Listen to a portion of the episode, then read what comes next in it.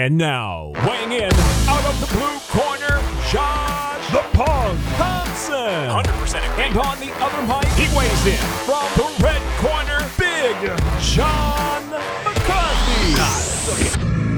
Gosh, we got a lot to cover this weekend. But before we get started, I want to let you guys know we just launched also on Stitcher.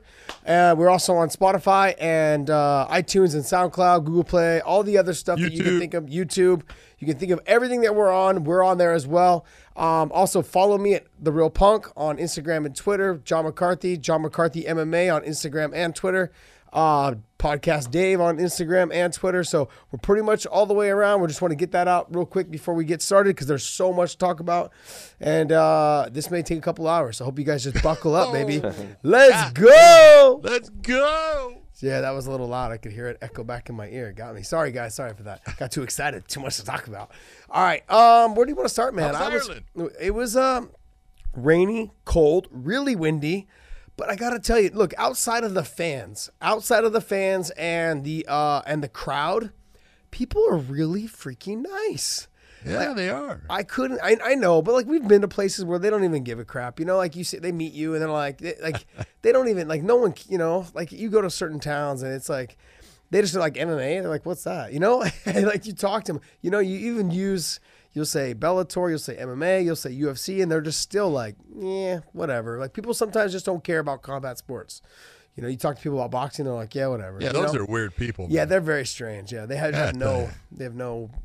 What, a, what kind of life would that be? Concept of life. No concept of life.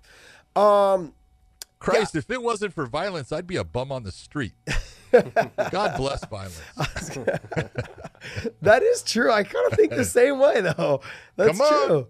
That's funny you say that. Man, jeez. Man, then people like Dave could just go around talking shit to everybody if no one knew how to beat him up. But good thing we all yeah. do. um. Other than that, we I felt like we had a really good card. I felt like everything was great. We did. Um, your guys' card was phenomenal. Um, oh, awesome. You know, I I thought uh, I thought our card was amazing as well. Uh, we had you know the the Channel Five card. It had ups and downs. I thought they did. I thought they fought well. They just uh, they, it wasn't a fan fan friendly kind of type of fight. You know, the the first two fights, you know, from Chalmers and uh, Charlie Ward, but they got the W's, man, and. Uh, Or Chalmers did. Ward did. Yeah, Chalmers did. Well, Ward did. But, um, yeah, I mean, there's just a lot of things that need to be talked about. Let, let's, uh, do you want to talk about my card first or your card? Doesn't matter. Bellator Friday. Let's do Bellator okay, Friday let's night. Friday let's go. Night. Be- so we don't confuse people when we're going back and forth. Bellator Friday night. Let's talk. We had, we had some really good fights. Good I mean, preliminaries and a very good main card and some big, uh, some big time upsets, actually. Hmm. You know, the whole thing with, uh, You know, getting right into it, you look at the main card, and you know it was Javier Ayala got dominated yeah. by Moldavsky, and I kind of saw that kind of coming if he couldn't land the big shot. Moldavsky's fast, yeah, and you know I, I give Javi is for a big guy. Javi's got speed, but not as much as Moldavsky, and Moldavsky's just got more technical skill. His grappling was better. He was able to take him down at will. I mean, the judges had it, and they had it right. You know.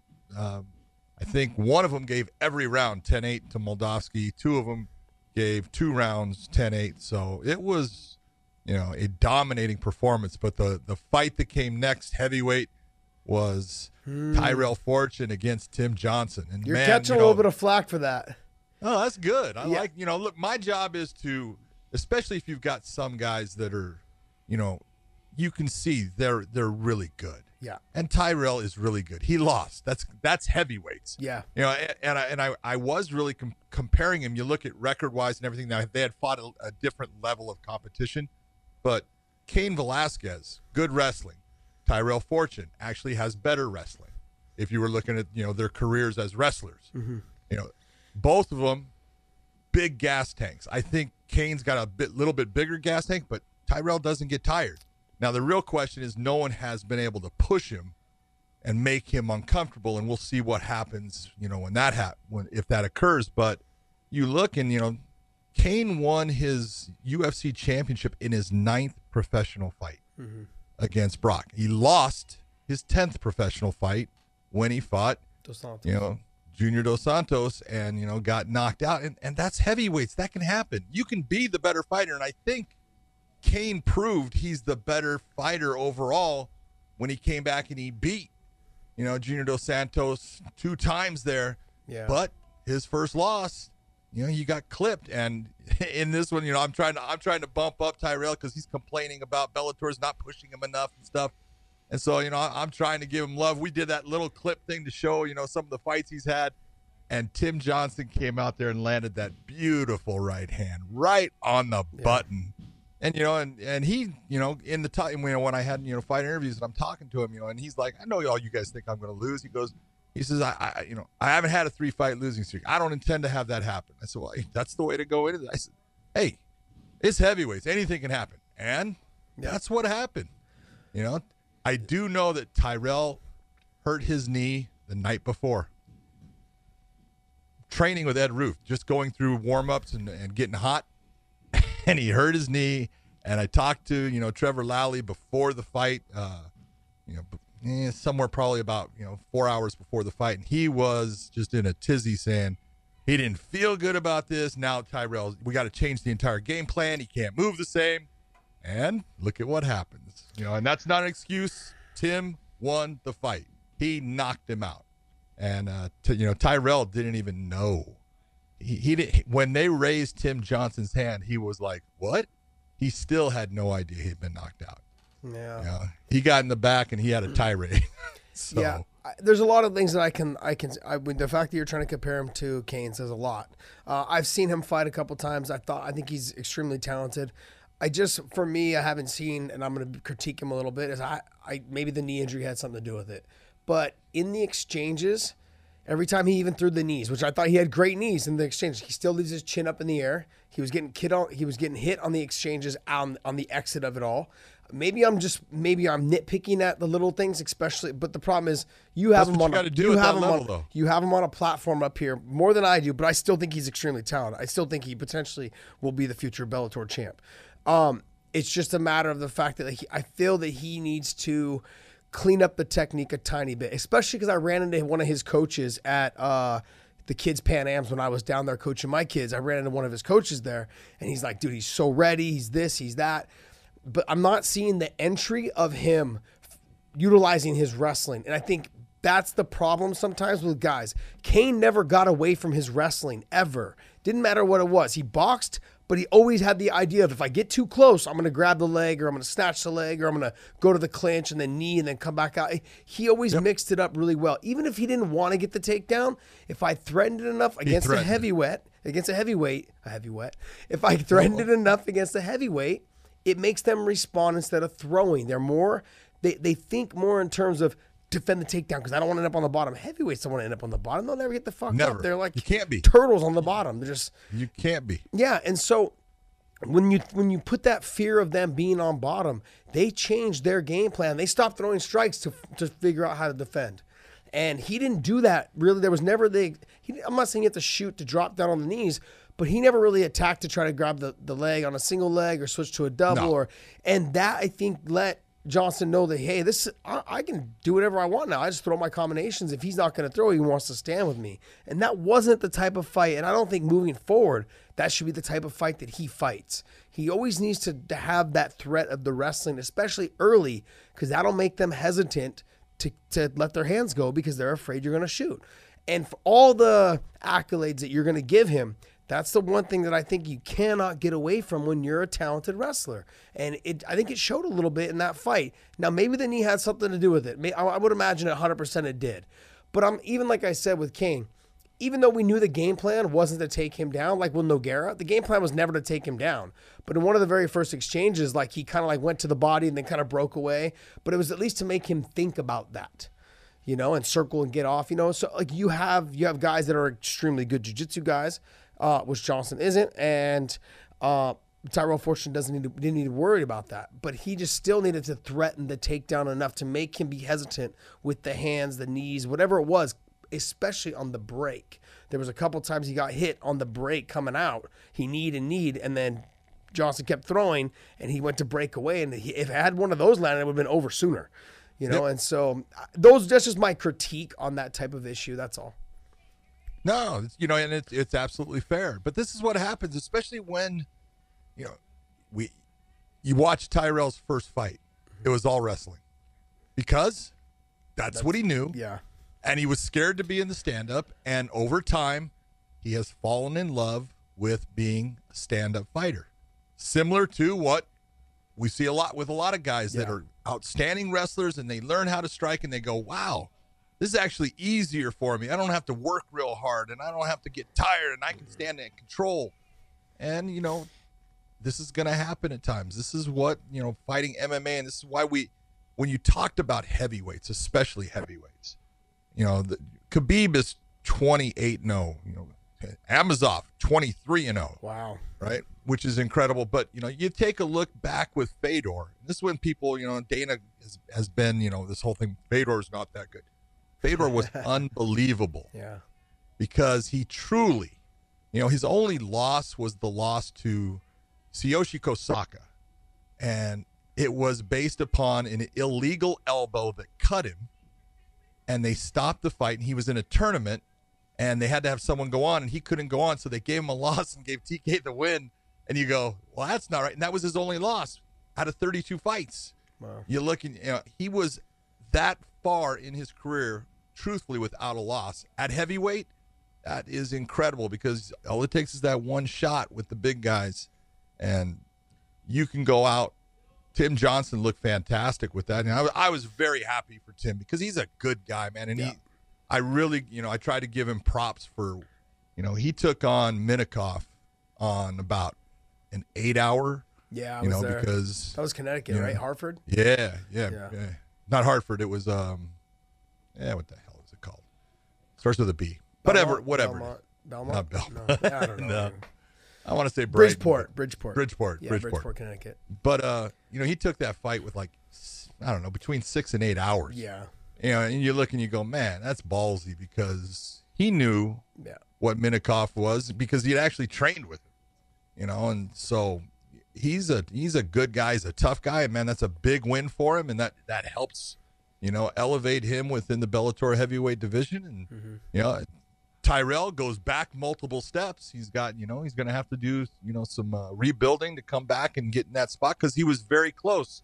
I think that uh, Valent, I think the Valentin Moldavsky moved up into that, you know, elite heavyweight position yeah. in the Bellator ranks, and Tyrell did not. He was at that point where he could have, and he didn't make it. Tim Johnson kind of put himself back towards that, and you got guys like, you know, Minikoff there, and Bader, and all of them, and now we lost Barnett. He's not going to be fighting. He's done, so, right? He's done. Uh, you know, you never know, but I would think. Yes. Yeah, I would think he's done. What is he, thirty-nine? Oh, no. He's forty, forty-one, forty-two. Oh, is he really that old? I thought he was thirty-nine, yeah. maybe forty. I was thinking maybe forty, but yeah. yeah. He's, a, he's as old as you. That's pretty old. That's pretty old. Yeah, yeah. Um, He just... uh. That's very dis that's very disappointing to hear. Yeah. Eh, you know what? Hey, you get caught that many times, yeah. someone's got to smack you in the head. Yeah. You know. Um. So uh, what was the next fight on there? Miles Jury, Jury. and uh, Brandon Gertz. Yeah. Well, you know, I thought I thought Brandon fought his heart out. I I thought he did exactly what he could do to try to win that fight. Mm-hmm. He was making big rushes in, trying to land the big shot against Jury. I'll tell you what, Jury did that that little step forward counter knee that he would bring into him when he'd make that rush. Yeah. He landed that thing multiple times, and you could see it affected Brandon a couple of times. Yeah. You know, he, Miles had a very good game plan. He wanted to stay on the outside, pick him apart when he made those rushes in with the big shots, stay away from that big looping left hand that he likes to throw. And I thought Miles fought a very smart fight, a clean fight, you know, got the decision victory. It was a close fight. It was a close fight. Why, I understand why Brandon is, you know, upset, you know, but close fights, that's what's going to happen.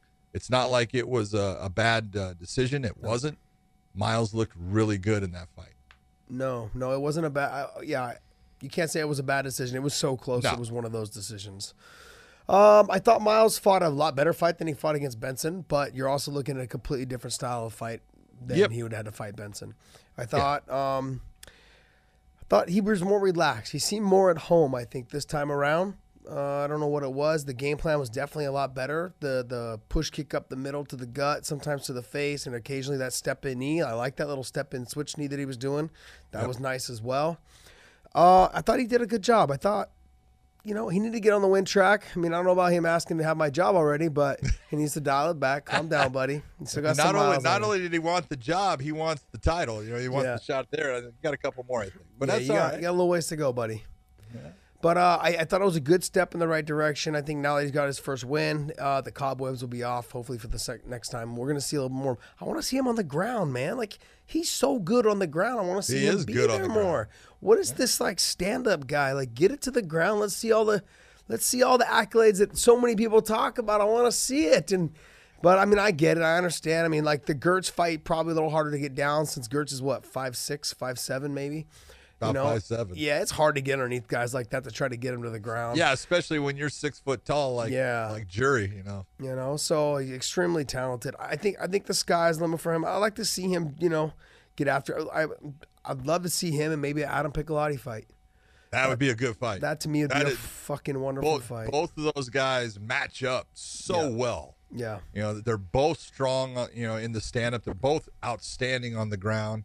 That would be a great matchup. Yeah, that or maybe like uh, Yamauchi. You know, I could see that as well. But I'd, I'd prefer to see possibly the more of the uh, Adam Piccolotti style of fight. That'd be a good fight for the two of them. Yeah. You know, um, Adam's got a fight, I believe, coming up in San Jose here pretty shortly. And then after that, maybe we'll see the two of them get after each other. That'd be a great yep. great style of contrast. Um, what then we I, had Ed, Ed Ruth against Amosov. And, man, you, dude, whatever anyone wants to say. Yeah. Amosov for a guy, you talking the old Josh Koscheck, man, you can't teach a grown man how to yeah. wrestle. Oh, yes, you can. I, here's the thing, though. He's got a sambo background. It's like that. It's not, that is wrestling, though. He started off as a kid, fifteen years of age, training. Never wrestled, never had a striking thing, never did any submission thing. He just started training M M A. And you take a look at what he does. Yeah. Dude, that Haragosh he hit Ed Ruth with, you see Ed Ruth going, that's a twice. Oh, dude, the first one was unbelievable. Yes. I mean, just beautifully done. And I was like, oh, my God, he just hit that so perfectly. And, you know, I no offense that Ed got, you know, tossed by anyone. The way he set it up, the yep. way he did it, yep. you know, he, he did exactly what he was supposed to do. But his... his grappling is outstanding for yeah. a guy that never really wrestled or, or did that competitively, you know, and coming from, you know, you know, where he's coming from, he, he's trained, he trained with a lot of really good wrestlers and they obviously, you know, taught him well, but he just keeps getting better and better. His movement and the stand up, he's always balanced. He's always throwing things, you know, he, he's not always trying to throw with power, but he's always trying to just make you move into his power. Yeah. You know, and, I, I was really impressed with the way he competed in that fight. I thought Ed started off a little slow. He tried to tried to bump it up a little bit, mm-hmm. and it just, you know, every time that he, he he amped it a little bit, Amosov met it. Every time he got it a little bit, Amosov met it, and yeah. it was just, you know, it was Amosov's night. Yeah, I was extremely excited about this fight that I actually stayed up until fucking six A M in Ireland the day of our fight. And watched the whole damn card, so I could see. I even watched the post limbs on YouTube afterwards. So I didn't go to bed till like almost six forty-five in the morning. Ugh, it was brutal. I had to be, I had to be uh, for call time at like ten thirty or something like that in the morning. I got a couple hours of sleep.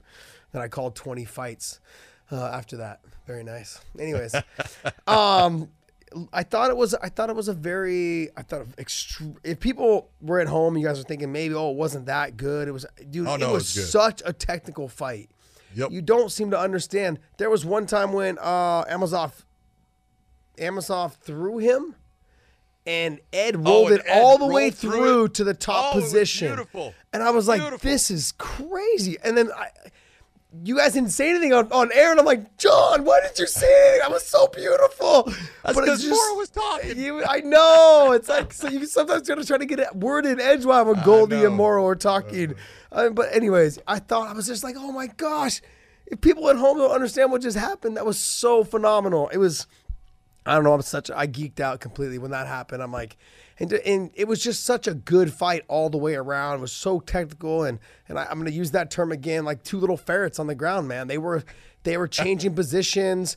You know, there was a couple times where Amosov almost had his back and Ed, they like slid his hips over his hips and then rolled back on top of him, turned back and ended up on top. And I'm like, I just, I was like, man, this is, this is crazy. This is just, they were so good, so technical. And, and I know sometimes technique doesn't translate to a good fight, but like for people at home, going, oh, this wasn't like, you know, the knock, you know, slobber knockers and people just standing in front of each other. It wasn't a, but it, I'll tell you what, they, they just cracked each other a couple of times. Yeah, really heavy. They did. And they were, there was so much going on. That was what M M A is all about. It had yep. everything. Yep. And this is, okay, look, this is, I wanted to talk to you a little bit about this, and I know it's a little bit off topic, but it's still about the fights, is that Tyrell Fortune was a, a negative nine hundred uh, underdog on the betting lines, okay?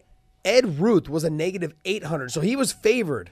Basically, like, he was favored he was, by, are yes, you kidding? Almost nine to one and eight to one over Amosov. I'm wondering, I'm seriously wondering, if we're going to continue to get odds like that for the Bellator fights, because I don't think the betting people understand who they are just yet. I'm just being honest. I'm going to start making some money. I don't know if I'm allowed to, but I, this is crazy. When I, I saw the betting lines were negative nine hundred, it was like negative nine hundred to, you know, whatever for Tyrell Fortune over Tim Johnson. And it was negative eight hundred for Ed Ruth over Amosov. So what was the plus on Tim on Tim Johnson or the plus on Amazon? Like plus two hundred or something like that? Plus two hundred? It had to be, had to be more. If it, if it was seven hundred, eight hundred, it had to be plus four fifty. Something. I, I, somewhere in yeah, there. I'm, I, yeah, I don't know. I have to go back and take a look at it and see. I'll find out from my betting guy here. But I do know that th those were the lines. Damn. I was just like, this is crazy. And I'm like, how do you have someone who's twenty-two and oh being an underdog, being the underdog by that much? That much. It was crazy. I know it's off topic, but if you guys are gamblers, maybe you guys start looking into that. You know, putting some start more money down. Start looking into Bellator yeah, odds, Bellator man. odds because U F C that, odds are a little harder. Yeah, if you're gonna get those kind of odds, man, I'd be looking to make some money. That's for sure. Um, everything that, all the things that I thought would potentially be a problem for Ed, I don't want to say that that I already thought they would be. Is that you said he started off slow, and I worked with him a little bit this camp. There's They call him Easy Ed Ruth for a reason because he makes everything look so easy, but he also fights at an easy pace, or you think it's an easy pace. It was a very fast-paced fight, but everything is so relaxed and fluid with him. He's got to feel like that fluidity, you know, like just the way he flows with things. But when you get to that upper level of guys like Amosov, you can't always fight that way. You need to sometimes ramp it up and then slow it down. Ramp it up yep. and slow it down. And he never really did that. He kind of gradually tried to increase it. And like you said, Amosov stepped it up. Then he tried to gradually increase it. Sometimes yep. you need to remind them that I can go at this faster pace than you and go. And then dial it back down and then go. Make, make Get them to that level where they start to actually, they're, they're starting to break. And yeah. you can actually take a break down a little bit with it and then step it back up. And it's, It's the one thing about Ed that I look at, and it's like he is. He's so relaxed. He's comfortable out there. Yeah. But if you're that comfortable and it's even, you need to step it up yep. to get past that level of what your opponent is doing. Because it's easy to do for a six-minute wrestling match. It's hard to do for fifteen minutes straight. You know what I mean? Like you. Yeah. And so he needs to figure out that happy medium. And I worked with him a little bit this last fight, and I was we we're on the mitts, and I'm like, no, no, Ed, you need to you need to let it go. It can't be like a pop, pop pace. It's got to be like, ah, ah. You know, like it's just got to be that. And if it's not that, then we got to figure something out. And so I, I know it was kind of like there was a routine. There was a little bit in there. I, it was too close to the fight. We only worked together for a couple of weeks. I just can't spend. I can't. I don't want to change anything coming up that close. And I don't want to put my two cents in. I want to let him ease it in and keep his mind where it is. But little tiny changes need to be made. You know, very little ones, nothing much. Just, you know, and then the other thing as well when I see with him is the movement. Is the movement's got to, when you circle out and you move, he, he reaches out to kind of block punches. And that bugs me as well. Those are the things that kind of, those bug me. Like you, you already know that they want to punch you in the face. So there's no reason to reach out there. You know where their hands are coming. Their hands are coming right at your face. There's no reason to go and try and catch them way out there. Defend here, defend here. Anyways, I can get into this all day long.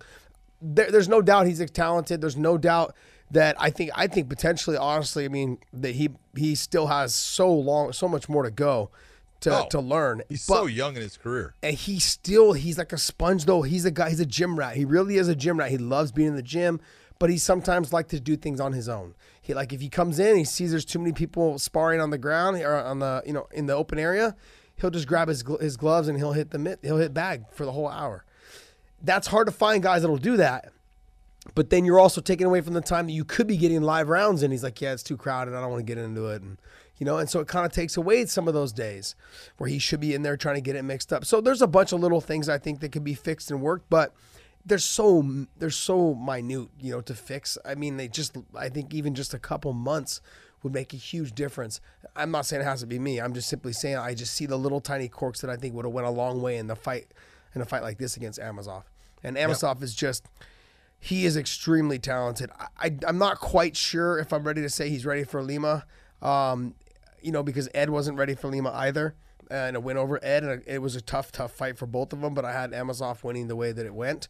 Um, I, I would say I would like to see maybe a Lorenz Larkin fight uh, somewhere in there, unless Lorenz is fighting someone else coming up. Uh, you know, I'd like to see Lorenz in M V P as well. Uh, you know, there's a couple. I guys would like to see Lorenz and M V P. You know, or if maybe even you gave him Paul Daley, Paul Daley and Amosov. You know, um, Paul Daley and Amosov would be a great fight. Yeah, that type of fight as well. So I mean, like that would let me know exactly. I know Ed would. He, he let me know exactly where he was with Ed. Um, Ed brings a no, bunch. Of, but you got to you got to admit, and, and this is just the way that Ed's got incredible credentials. Yes. Okay, but he doesn't have in cage experience. He's no. got. Uh, just a, a limited amount, and that's where you you look and you say, yes, beating Ed Ruth, that says a lot about your your level and your ability. Yeah, but you to go against someone like a Paul Daley, Paul's got so much experience, and yeah. and he can change things. And his his wrestling people talk about, oh, you know, wrestlers beat him. You got to be a damn good wrestler to get Paul Daley down, yeah. and you've got to get through his hands, because I still say, you know. That guy's probably got the best left hook I've ever seen in M M A. Yeah. You know, he just can just swat with that thing. Yeah. And uh, so there's a lot there. And if you get past a veteran guy like Paul Daley, that is saying a whole lot about where you're at. Yeah, very so true. Very true. It would be nice to see that fight. Uh, I want to bring up one fight that was in the post limbs that I was actually disgusted by. Was um Salim. I know which one you're gonna say. Salim fought Salim against Chris Lencioni, and I like Lencioni. Uh, Lencioni, I like him as well. I like him a lot. Nice guy. Trains, great you know, guy. Trains out of or used to train with uh, Chael and those guys. They call him Sunshine because he's like that super nice guy. He's, it's actually kind of annoying that he's so nice. Um, but uh, extremely nice, extremely talented, very very good fighter. Um, but Salim got robbed. Straight up, just got fucking robbed. Tell me what happened in the just in the decision. Tell me what your thoughts were. Outside you know, of the fact I, that I, I don't. I can tell you right now. You know that was three world class judges in that fight. You know, and uh, Sal D'Amato being one of them that gave it to Chris Lencioni. I think Chris Lee was the other guy that gave it to Lencioni, and Jaron Villel gave it to Salim. And uh, I gave it to Salim. I thought it was an easy fight to judge. It, I thought it was I extremely I, easy to judge. I did not think that it was that close. I thought Chris had his moments where he was doing some things, you know, they were good, but he had he was uh, his leg was kind of messed up, and he you know gave up the whole stand up trying to get Salim to the ground, and even when he did, never was able to. I think he locked one submission attempt on him, you know, and, and Salim just. In the stand-up, I thought he was just, you know, kind of big brother in him. He yeah. was just pushing him around, knocking him around.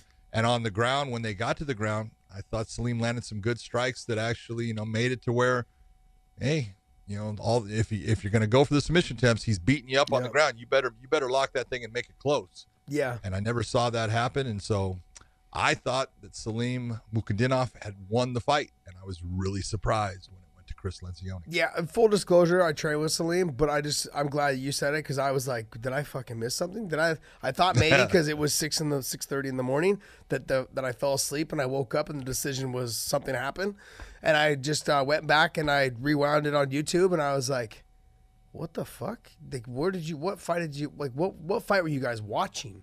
I have no yeah, idea he I won. I didn't see the fight they saw. Yeah, he big brothered him, like you said, on the feet all the way around. Um, I, I, I the only the only thing I could possibly think of is that Salim, he was a little hesitant to, like, overcommit on things. He did hurt him a couple times. I felt like he didn't hurt him, but he did hit him with some good, clean shots, and he didn't follow up very much. It was almost like enjoying his work.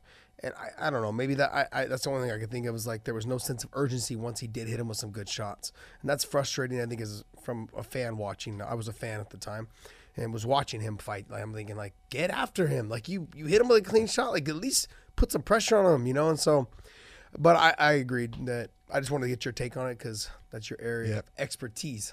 I, I really thought that uh, I thought Salim won that fight. I was, I when, when the when the you know announcement was it, I was like, "Are you kidding?" And then I you know I, yeah. I saw who who gave what to, you know who, and I was really surprised that it went to Chris. But all right, well let's uh let's you know I'm gonna kind of skip around a little bit. Uh, okay, we, let's do let's do we'll do that. I was gonna do Wilder and Fury, but uh, well let's talk let's talk uh, let's talk Ireland. Let's do Ireland.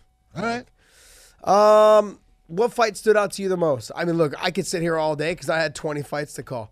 So tell me, tell me what fight, tell me what fight you liked. Ah, uh, you know I I did like uh, I like Brent Primus's performance. Okay. I thought it was. Uh, I thought that was a, a good performance against a guy that is very good on the ground, and he just, just you know, he got in trouble in the very beginning of that. Yeah. Little bit of you know, little bit of trouble, but just worked his way through, and then just took over and just he smoked him on that. He just is like, okay, I'm, I'm tired of you, and I, and yeah, nice submission victory, and and that's what he's supposed to do though. You know, that is what if you're at that level that Primus is supposed to be at. That's what you're supposed to do. Bungard is good, but he's not the guy that you say that should be going the distance with a guy like Primus. No, in that type of a fight. So, you know, Primus is supposed to get rid of him. He did. You got to give him credit. And God damn, he's big for one fifty-five pounds, man. Every both time of I look them. At him, like, both of them are like, big. Holy Christ! I looked at Bungard. I was like, good heavens, dude, you are enormous. Enormous, just yeah. like the, just like uh, like Kiefer Crosby's not a big guy for for one sixty. They fought at one sixty no. in the catchweight, but Furtado, I can't even pronounce his first Furtado, name. Yeah, Furtado was big. Ikeam or no, whatever. Iamak, Iamak, Iamak, I think is what his name was. Uh, Furtado, he is enormous. That guy was yes. so big. I couldn't believe he when was. I he when I did the fighter interview. I'm like, oh, how much more weight do you got to lose? And he's like, oh, only like six or seven. I'm like, maybe you have really skinny legs. And I saw him in the in the no, fight, and I'm like, no. Huge thighs. You have huge legs. Like, where the yeah. fuck did that come from? Um, Primus did what he was supposed to do. He did get – he was in trouble with those elbows yep. right from the beginning. I thought it was going to get stopped because he got he kind of looked like he went limp a little bit for a second and worked his way back up. He got hurt. You got to be careful and cautious of guys that have nothing to lose. And, you know, and Bungard had nothing to use. He lose. He just was, he went out there. He's like, look, I, I, I'm shooting for the fences right now. Realistically, like, I, I know what this is all about. I just came in. It was a good payday. And, and here we are. You know, I'm just, he's like, I got to step up. And it is what it is. I, he, I think he's also taking the fight knowing, like, hey, you know, if I do you a solid, maybe you guys will do me a solid a little bit later. I mean, that's kind of the relationship that, that Bellator kind of has with some of the guys. Like, hey, you want to step up and do us a favor? I've heard that. And, they, you know, they'll sometimes do them a solid on the next one. Who knows? Maybe give them a little pay increase, whatever it is. um, but I thought I thought him stepping up, you know, he had a hard time making weight. He was off by four pounds. That's a lot, by the way. You know, for people that are questioning, that is a lot. And um, the, the, the crappy thing is, is this. We had like three or four, we had three other fighters miss weight.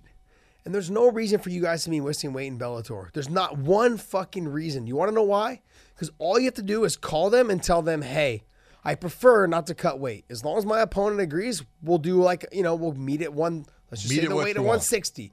Kiefer yeah. Crosby did not want to make one fifty-five because he had his son that week. He called up Furtado and said, hey, I don't want to try to make one fifty-five. Can we meet at one sixty? And Furtado said, fuck yeah. You know, and then they ended up fighting at one sixty. It makes sense. You Hell know, yes, it, it, it makes, it makes sense. sense. There's no reason for you to go through an extra five pounds struggling, you know, for that to happen. So that's like one of the good things I think about Bellator. Now, if the title's on the line, you have no option. You've got to make the weight. But if that's the way you're going to say you're going to fight at, then that's the way you're going to have to fight at. That's so these other these other guys that were on the prelims, three of three other ones missed weight, and we're just like, you got to be kidding me. You guys are on the prelims. Like, just say, hey, I'm not going to make the weight. Like, or, you know, can can we do the contract weight? Don't come in the morning of and step on the scale and then be off by three pounds, four pounds. It doesn't make any sense. I couldn't. I was just baffled when I was sitting there watching this. I'm like, you guys are crazy. Gosh, you guys know we've done this before multiple times for other people. You guys got to get this figured out. You know, um, maybe it's, I don't know. Anyways, that's my that's my rant and my frustration, I think, for today. Until that's a good I go rant. Off on Dave later. I did. I did love the. I, I can't. I don't know the two fighters' names. I, I one kid has got just one loss, and. The, They're doing. The guy steps on Dan Miragliotta's foot. Down goes Miragliotta. Down goes Miragliotta. Did you like that? Did you like that? Uh, I saw it. I go, oh, down goes Dan. I was in. It's one, it's one of those things. I swear to you, in the thousands and thousands of fights, I never went down. I, I've seen all of them. I've seen Herb go down, Dan go down, Eves go down, all of them. And I. And it was the one thing I said, man, I ain't never going down. It was so funny, man. And I, and I was mid-sentence explaining what, what the action was, and he went down. I said, down goes Miragliotta. That's so funny. It was so funny. I was like, I was like, oh, shit, I hope I don't get in trouble for saying that. But it was, to me, no, it, was, it was hilarious. You got to do it, man. It was hilarious. I'm trying to remember what fight that was, though. I, you know, I can't think of the fighter's name since I wasn't there, but yeah, there was a couple. You had a couple of really good fights on the prelims. Oliver and, a, yeah, Oliver and Camp to me. Camp. God, he is good. Yeah, he's he's talented. He is going to be yeah. so good. I mean, and, and he's relatively young. He's just and he missed that. It was it was supposed to be a spinning back fist. It yeah. kind of turned into a spinning forearm. I think yeah. you guys called it an elbow, but it never hit with the elbow. It hit him on the forearm, which yeah. can break your forearm. But he's talented. He's got so much technical skill, and he's so fast and elusive. You know, he had a hard time when he was in the U F C because he was young, and it was uh. just a different place for him. But he's, you know, that's his second fight in Bellator. He's got two wins, mm-hmm. both of them stoppages. He's looking good. What I like about him is that, like, the things that I see young guys like Salim, like we just talked about Salim, the things that I see like Salim do in training, Salim doesn't do in the in, in the in the fight. Like, you do this very well. If you're catching guys that train with you every single day in training with these moves, it There's will catch reason. it'll catch somebody that doesn't know you at all. So that, the fact is, when I see Enkamp do these things, I'm like, these are like things when I talk to him in the fighter meetings. He's like, yeah, I do this, you know, I do that in training, I do this. And then I see, I go back and I watch his videos, and I'm like, he does it in his fights though too. These are things that are important because when you're trying to build a young guy or young talented guy or star or anyone like that, you've got to be able to take chances and risks. I'm not saying you need to be out there and fight stupid, but you have to be able to, like, if you know you're going to lose a takedown, why not jump triangle and see if you get it? You know, what's the worst that can happen? If you're already on your way down, try and jump flying armbar. And I've seen him do it a couple times in some of his past fights. And I'm like, that's pretty impressive for a young guy. And he just has that body and that style that we talk about. A lot of the best fighters in the world have. You know what I mean? Like, you have Anderson. You got John Jones. You've got long, lanky guys that just have Tony Ferguson. They're, they're very good because I think that body style is made for M M A. You know what I mean? Sure, it there's is. good guys that are shorter and stockier. But I think the body style for M M A is that long, lanky style. The push kicks, the the jumping knees, all the things, the elbows, the punching, like all that stuff for your stand-up makes it harder for someone to get in on the legs in the wrestling. And he he does a great job. Not to mention, he's a pretty good wrestler himself. You know what I mean? He's, I, I was very impressed. He's with, learned. Yeah, I'm very impressed with his style. I like the way he fights. There's There was a ton of good fights, you know. Um, Kiefer had a good fight, very close fight. The only issue I have with Kiefer... That was an unusual fight. What do you mean? It was unusual. Kiefer is normally a very aggressive, come forward, try to take your head off guy. Yeah. He got hit with a couple of body shots early oh. in that fight. They altered his attitude. Yeah. He was like, oh, I can't have that happen again. In fact, in the first round, it was in the he first took round. that fight to the ground based upon getting hit with a body shot. I don't think he could breathe. No, he, he was. Suffering. He actually didn't take the fight to the ground. Furtado slipped. Yep. And okay, I said, and go. I said that was the best thing that could have possibly happened because he got hit with, he got kicked with that body kick, and you could tell he just dropped his elbow and he backed away, and I saw the facial expression change, and I was like, yep. oh, he's hurt, he's hurt, yeah. and he started circling away, trying to get away, and I was like, oh, this isn't good, and then um, and then I realized that he um, he was able to like kind of, he started trying to throw push kicks or whatever, and then uh, Furtado threw a kick, and he caught the kick, and Furtado slipped. Yeah. And when he slipped, he fell and he jumped right into his guard. I said, and I even said, I was like, this is the best thing that could have happened for Kiefer Crosby, because had that not happened, Furtado could have kept him a chance to recover. That, well, not only that, but then he dominated the grappling.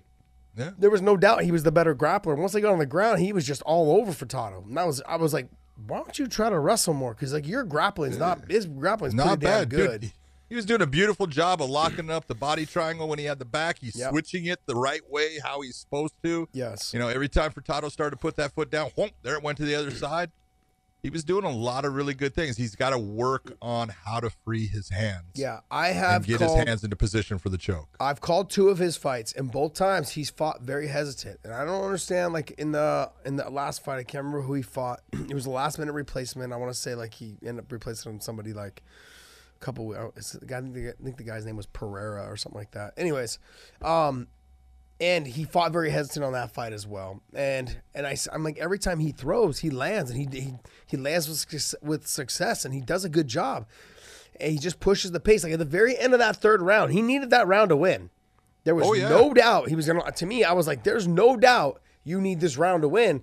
And had he not had that flurry at the end where he hit him with some big shots and then was able to get the takedown when he caught the kick and got into the guard, had he not got that, had that not happened, I think he would have lost the fight. It was such a close he fight. Might have. It was very close. You know, so those of you guys listening to us at home, sorry. I mean, little jet lag, and I think I caught the coronavirus, you know, on the way back home. So, but I'm, like I was telling you guys, I'm a little concerned on how I got it. All I drank was Guinness when I was over there. Ah, da, da, da, da, da. Guinness is crap. That was a really bad joke. I know. Sorry, guys. Sorry. Um, what was what was with the the uh, the the toe kicks to the butt? I like wanted to ask Furtado. you that. I wanted to ask you that. Is that's that the same? That's the same thing that happened.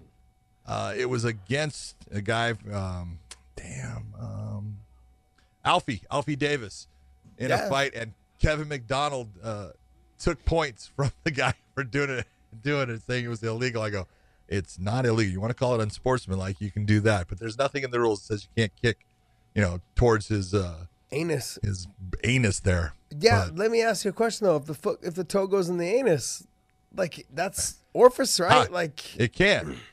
There's clothing in between it. Come on, let's be honest. Uh, but I mean, I don't know. Like I don't. It's so don't strange, know. man. It's so strange. Yeah. Well, you just look. He went. He did it. He, he did it a couple of times. And, and Leon Roberts, the referee, kind of said something. Yeah. And then he went back to it later on in the fight when Kiefer ended up on the ground again. Well, he doesn't speak. Furtado doesn't speak any English, by the way. Well, he doesn't speak talking, any then he's English. He's not talking to Leon. No. So he just. He probably just thought like he just warned me like don't be careful, you know. Um. Now, I mean, I guess the concern is if you miss, you hit him in the bottom of the nuts, you know, kind of in the exactly. taint area, and that could be an That's issue. That's the whole thing. You know, yep. so that would be the concern. But I wasn't sure because, I mean, I, I know there's no real penetration of the anus, but, but, but if, there was concern about that. Yeah, huh? yeah, I mean, you really could rip someone's anus that way. Like that would that. Can you imagine like ripping someone's butthole with you your toe, with your big toe? God, you could tear a taint. Man, that's that'd be horrible. Can you? Oh, that'd be, no, I don't even want to think about it. It's nope, disgusting. Don't even want to think about it. Oh, that's disgusting. um, gosh, man, off the top of my head, I'm, I'm I'm drawing a brain fart now. What other fights were on that card? Uh, you know, Charlie Ward had it. Didn't have a great performance, but he got the win. He just was. Easy, it was easy for him to get takedowns. He ended up yeah. getting the finish with like a minute. Charlie normally doesn't go for takedowns. Yeah, but it was so easy for him. He was physically so much stronger. Uh, than Gertz, and then once he once he got that takedown, it was like he just realized, okay, this is the easiest road. And after his last fight, where he was in a slugfest, you know, and he was just getting teed and then he, he, you know, bloody mess after that fight, I think he was like, look, let's just go away, get this easy money, and let's make our way on out. Um, you know, Aaron Chalmers, he is.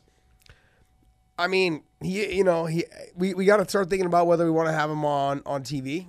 Right now, you know, I mean, he's struggling with the takedown defense, and, you know, the way to beat him is to hold him down. So I think until he okay. remedies that problem, look, I am a big fan of Aaron Chalmers. I like I like his style of, like, let's just go get it.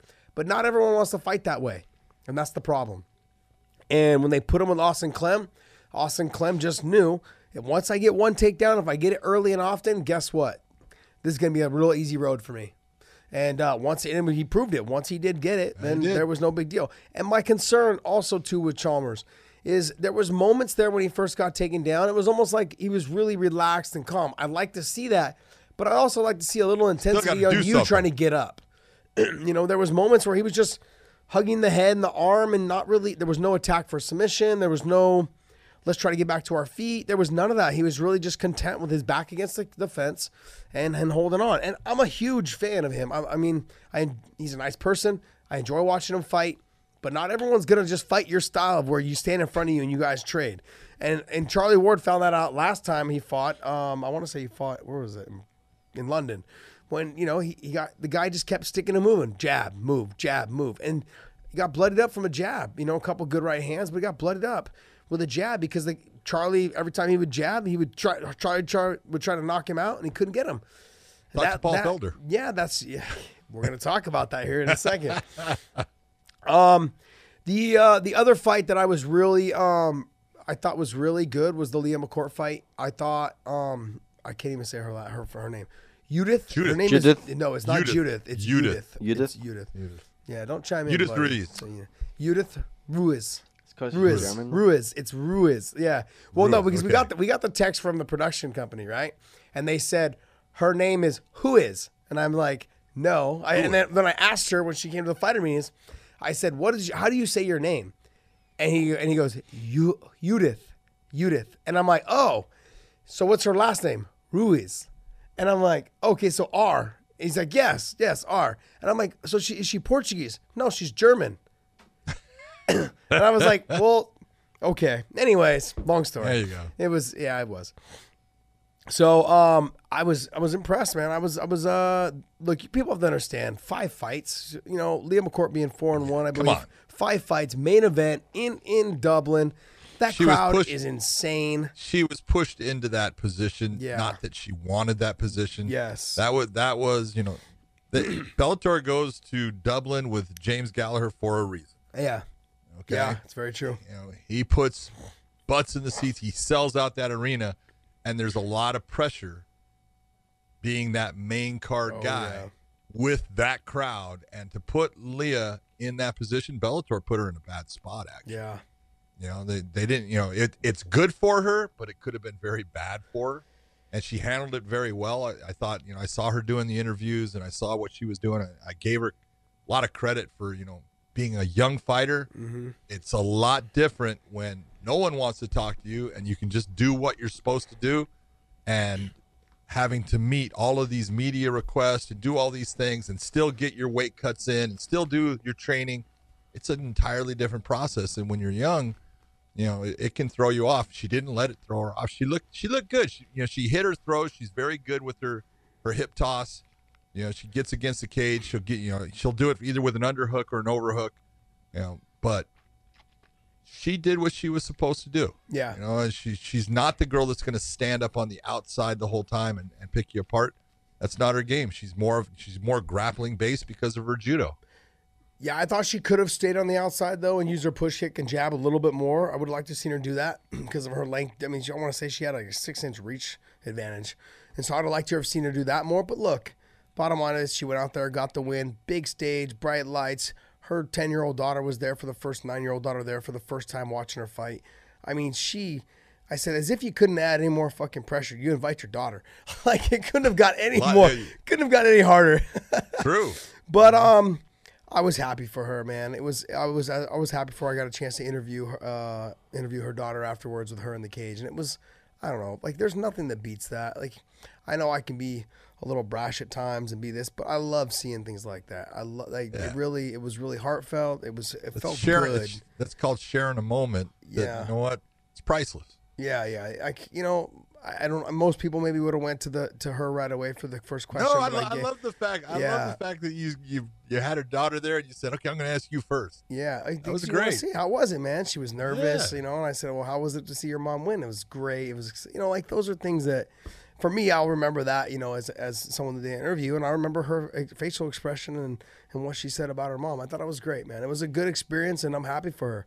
I really am happy for her. And so Georgia Georgia Karhanyan had a good fight too. In Ireland, yes, he did, and he needed as that. As soon as, as soon as he sunk, he's got a guillotine, man. Yeah. He's always had a dynamite guillotine. As soon as he sunk that, I go, oh, he's got it. That is trouble. And yeah, he's got enough he's, experience to know. Like I've, I don't like when guys do that, you know, because if they pop their head out, you're stuck on bottom. But I yeah. think when guys know, guys at his level, they know when they've yep. got it. They know yeah, when it's he, in. And he he goes for that arm in guillotine. He yeah. doesn't care that it, he's got the arm in. He's he knows. He did that to Bubba Jenkins and just choked Bubba unconscious. Yeah. You know, and he's got a beautiful little, he gets his, as soon as he knows that he's got his hands right on that, he knows, I got you. Yeah. You know, you're not popping your head. The fight that I, the fight that I was most excited to see throughout the whole thing, Ricky Malambo and Malambo. Oh, that was, man, that was a strange knockout. Yeah. It was strange because, you know, and first, Ricky survived. Yes. Because Malambo had him in trouble. A couple times. He had him in trouble a couple times. I'm sitting there at K-Shot going, bro, you're getting beat to the punch. He's oh, catching yeah. all your kicks. You have no answer for this. You can't take well, him down. The kick. In the end, he caught the kick again, but he stood there. And he got hit with a right hand and another right hand while he still held that kick with his yeah. left hand. And I'm like, what are you doing? You know, yeah. if you're going to catch the kick, bring the right hand to drive him back off balance so he can't land the punch. Yeah. Or freaking let go of the leg or drive forward, but don't just stand there. He stood there and he got hit and then hit again. You can see, oh, he's done. Yeah. He was in trouble. Yeah, it, yeah. it gave me flashbacks to when I fought Hermes Franca. I, I came up, I think I came up on a single leg or he threw a kick or something like that. I can't remember the exact moment, but I had the leg against the fence, and he fucking threw a loopy right hand and knocked me down. I almost, he almost knocked me out. I was, I let go of the leg, went limp. My eyes were open, and I'm like all the way down. I see the canvas getting closer to my face. I can't put my hands up because my body won't react. I was just all, urgh. My face hit off the canvas, and I woke up. I was like, "Oh shit, let's fight!" And it was, yep. but that, but in that situation, that scenario, Malambo hit the ground. As soon as, as soon as you scoop the leg, you've got to lift it a little bit to kind of make sure you take power away from them and get them on their heels, and you've got to counter and throw. And instead, yeah. he caught it and just hung out there just for a split there. second. Yeah, he just stood there. You got to move them, man. You got to get them on their heels. You got to drive into them, lift it a little bit exactly. as you do it, yeah, and, and counter with punches. And he didn't do that. He'd been doing it earlier. But in that one case, he didn't do it, and, and it cost him the fight. And he literally look, was looking so good. I was like, Ricky, I was in my mind. In my mind, I'm like, dude, you're in a lot of trouble right now. You need to figure out a rem- you, your corners. Somebody need to tell you something because whatever you're doing right now is not working. And he just found a way. He found a way to do it. I walked into the cage to do the, the interview, and King Mo's laying on the ground. Going, oh man, thank God. You know, he's like, thank God. He's like, because Ricky, Ricky had, Ricky got food poisoning or something like that on Tuesday. When they got there, he'd been on the shitter all week, just like basically throwing up and shitting his brains out all week, just the whole time. So, so, so what you're saying is he had no problems making weight. Yeah, he pretty much, and then you know he still had to make a little bit. I think he still had to cut some pounds, but he just he said he'd been felt like shit, and the weight cut actually didn't help because it made it last longer. And then, um, you know, when you try to hydrate back up and it makes you dehydrated and then you're just, you're, you know, going more. Um, but I think that he has, sorry, I think he has um, a good team behind him now. I mean, I'm not that he didn't have a good team before. But he had I, a good team before. Nick Catone's yeah, a Nick great Catone's a coach. great guy. Great but coach. When I talked with him about it, he said, he's like, look, the bottom line is Nick Catone's trying to run a gym. He's like, you know what? I've been there at Nick's place for a while. He's like, and there's just so many guys, and Nick just doesn't have the time. He's like, and it's not, it's just not fair. He's like, I, I still train there. He's like, I'm still gonna be there, you know. He's like, but when it comes to my camps, he's like, I gotta go. He's like, I gotta go down there. So, you know, he's like, I'll still be both places and this and that. And so I understood, and you know, and it was just, I was trying to figure out, I was like, why? What happened? Like something happened, and he's like, no, I just need, I need more time. I need more, more one-on-one time, you know. And I agree for a young man with a young career and two daughters and a, you know, and a wife and. You gotta three do daughters. Yeah, oh, three daughters. You gotta, you gotta do what's three best for daughters. you. That's a handful, bro. Gosh, oh.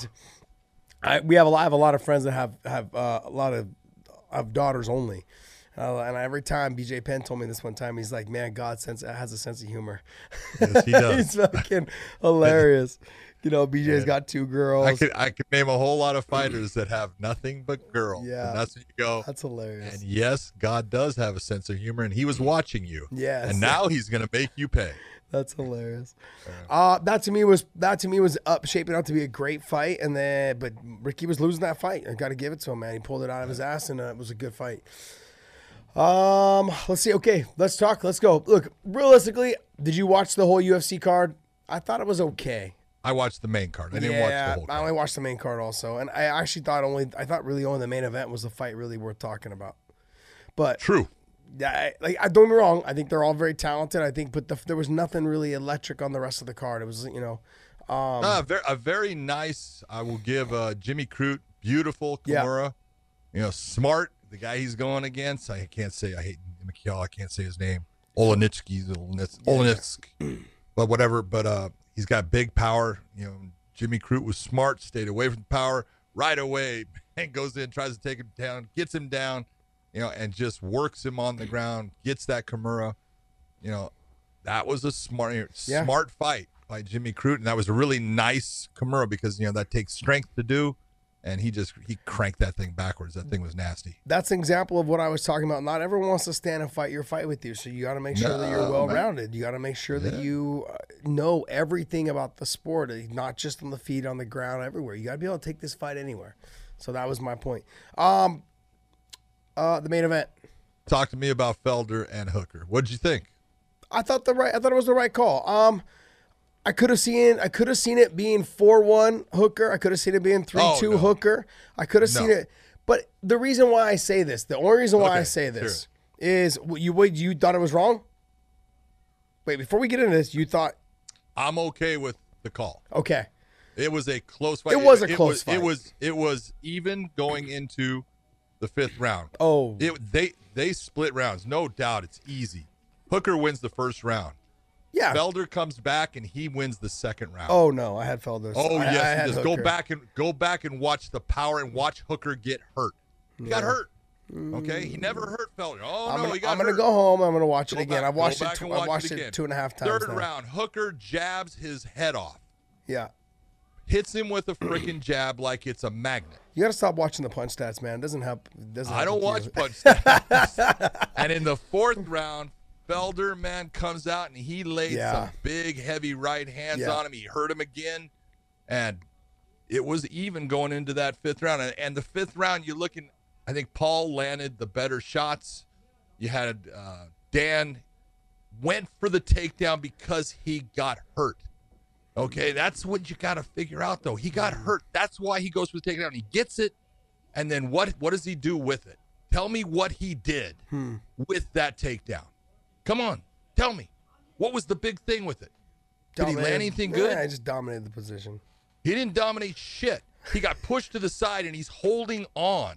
It's not like he's doing anything with yeah. it. And then Felder gets up, and he kind of trips him back down. He gets back up, and the fight ends. Yeah. And you look, and you go, mm, it's close. I, there is no robbery either way. But no, I can it was not a robbery. I can understand why Paul Felder goes, I think I won. I can understand why Dan Hooker goes, I think I won. It was a it was a good fight. They both fought their asses off. Yeah. I, um, the only reason why is I had Felder winning the first, or not Felder, I had Hooker winning the first three. Yes. I had him. I had it. I had him winning the first three. I thought he won the second. Um, I had your Felder. Homework for the day is to go back and watch the second round. Okay, I had Felder for sure winning the fourth. And I had yes. I had Hooker winning the third. I mean the fourth, the fifth. Yes, I mean. he won the, I, he won I the said third. the the fifth was the fifth was kind of close, based yeah. on you know like you said it was like the takedowns. What do they really do? Like sure you're just changing but it position. Was, the, the takedown occurred because he Somebody got hurt. hurt. So you thought Felder won? I did. By that much. I guess, I guess, but then to go by your this this is I can I can argue with you here a little bit. Not not argue. Let's, but let's have on, this conversation. Is let's go. If you want to look overall at the fight, who mm-hmm. did more damage? I think it's pretty evident who did more damage. Okay, hold on. Stop. Stop. And this is where people lose their minds. Okay. Let's preach to Paul me, brother. Felder, preach to Paul me. Felder's eye, yes. his right eye, was hurt in the first round. Yes. Okay? It was damaged in the first round. Yes. Badly. Okay? You could see it was swo- It was almost swollen shut. Yeah. That happened in the first round. Who yes. won the first round? Dan yes. Hooker won the first round. Yes. Okay. So all the, now it's got to have a significant amount of more damage being acquired to it that you say, okay, look at him, because all of that he carried through from the first round. So you, you don't go off of, you know, I, I can tell you that in the fourth round, take a look at Hooker's face in the yeah. beginning of that round. Yes. And take a look at it at the end of the round. Yes. Yeah. Yeah. He does, he takes damage. Okay. And that, but but Felder wins that round. So you can look and say, yes, Felder looked bad throughout the fight, but that's because he got hit with shots in the first round that damaged him. They damaged that eye, and that he had to carry out, you know, with that eye through the five rounds. I give him credit because it's tough oh, to God. see. Yeah.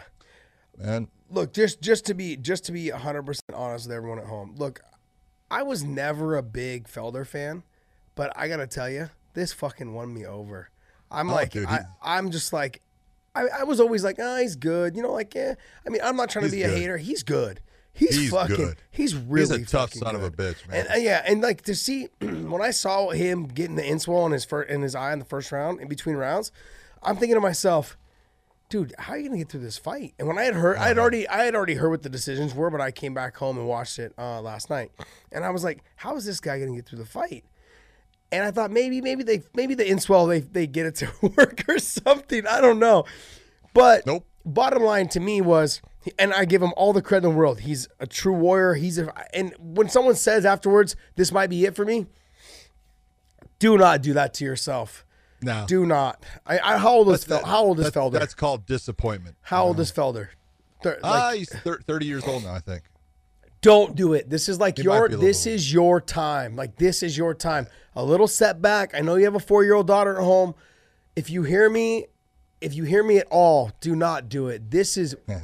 Oh, he's thirty-four. thirty-four. Oh, okay. okay. Never mind. That's a little bit older. I'm saying thirty, a little bit older. But look, I, I had some. I still had some good moments. At that thirty-five, thirty-six, you know, I think I fought Nate at thirty-six, you know, it's thirty-seven, something like that. Anyways, that's, you have a couple more years. Do it. Don't stop now.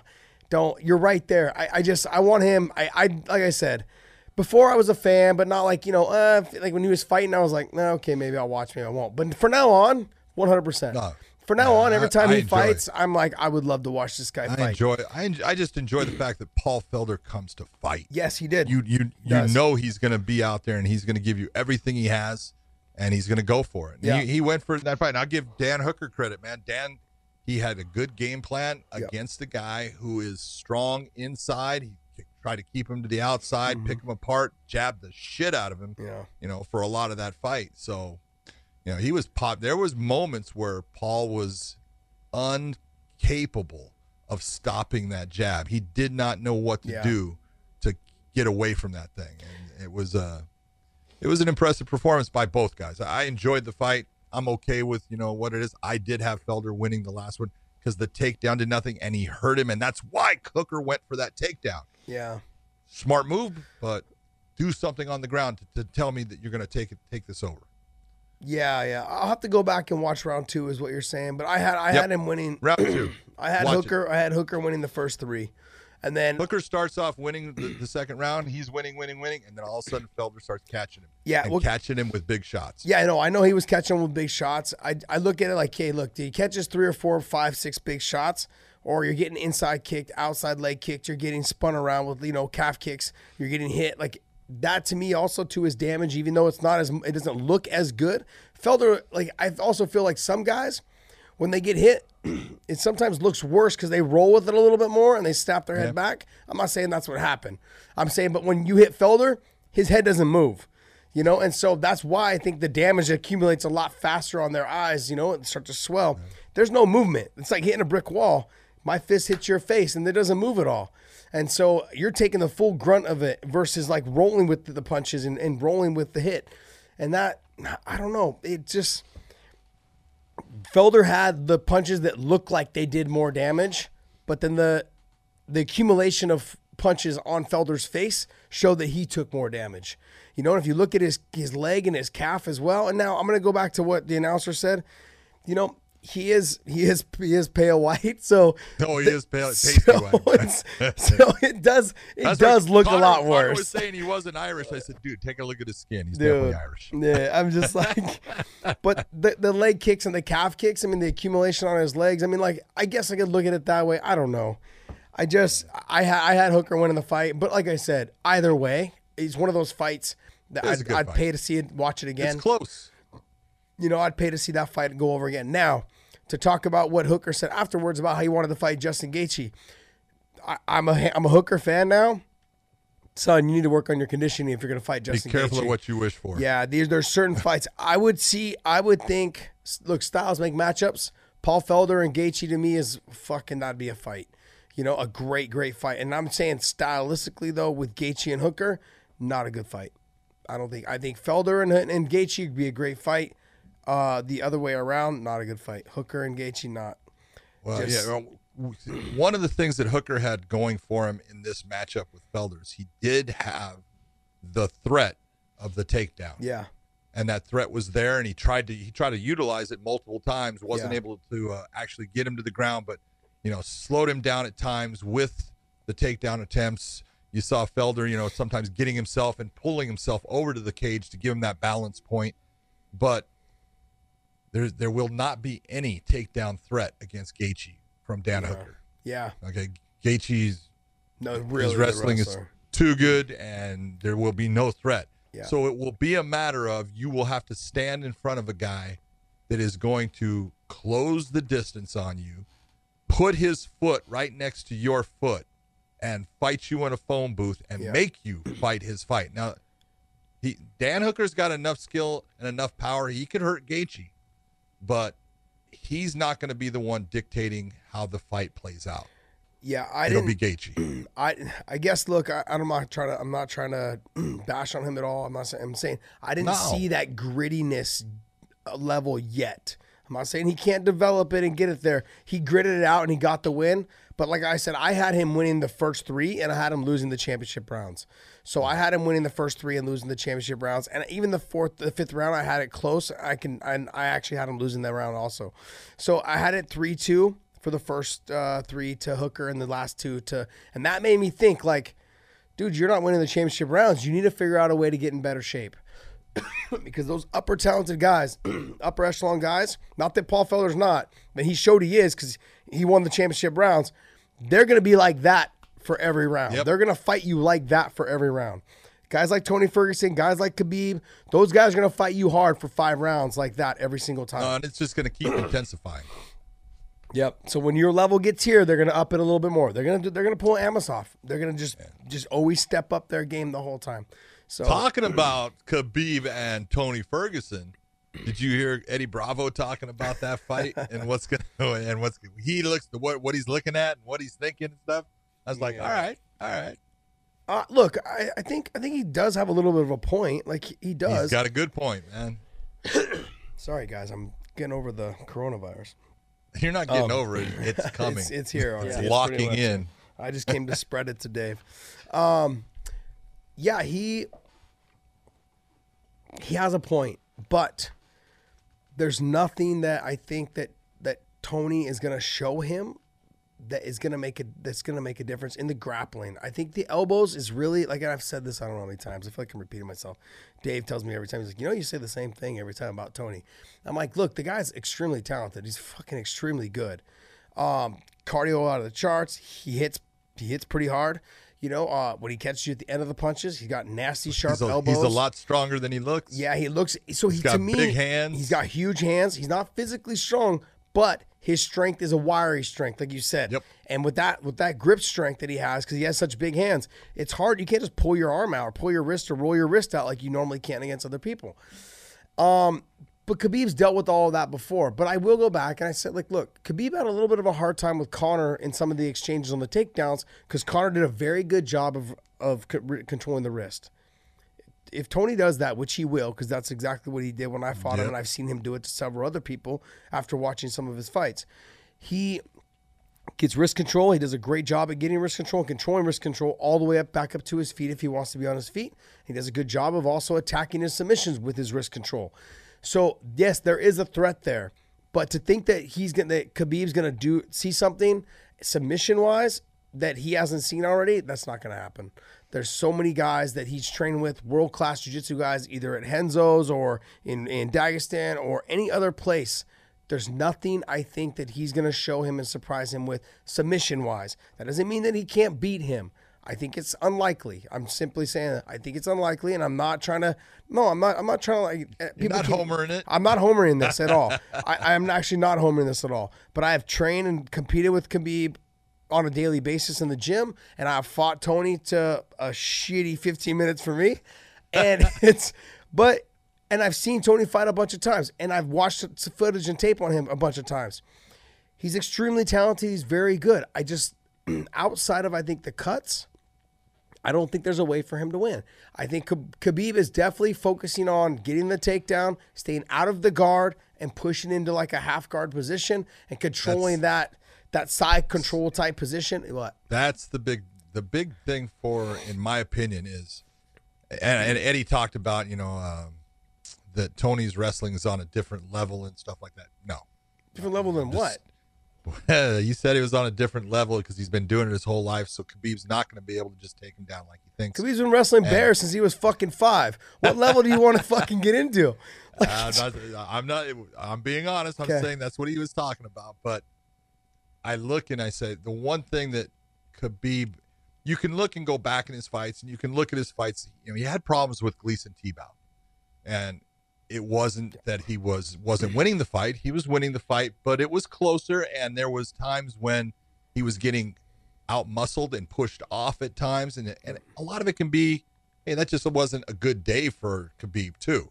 I don't know. You, you can go back and watch his R D A fight, and he was not able to get past the guard of R D A, and that caused him some problems. And if he cannot get past the guard of Tony Ferguson, if he takes him down, it will present problems for yes. Khabib. Yes, I agree. And so that's where I'm really looking. That is, I think both of these guys can win this fight, and that's what makes it so interesting. Obviously, I think Khabib is the favorite, but I do know Tony, and I think Tony has the skill set that if he is able to do certain things, he can absolutely win this fight. And it's just a matter of those things like you're talking about.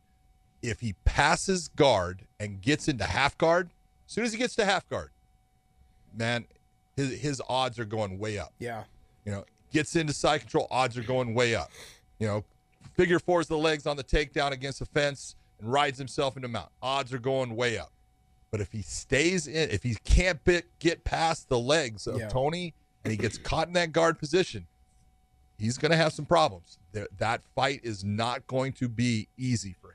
Yeah, it's the, the, I gotta tell, the elbows will make a big difference, and you got to remember, you guys, if he gets a cut on the on the face in the first round, second round, you know, whatever it is, like he gets lumped up, like you saw with Felder, it changes the dynamic of the fight.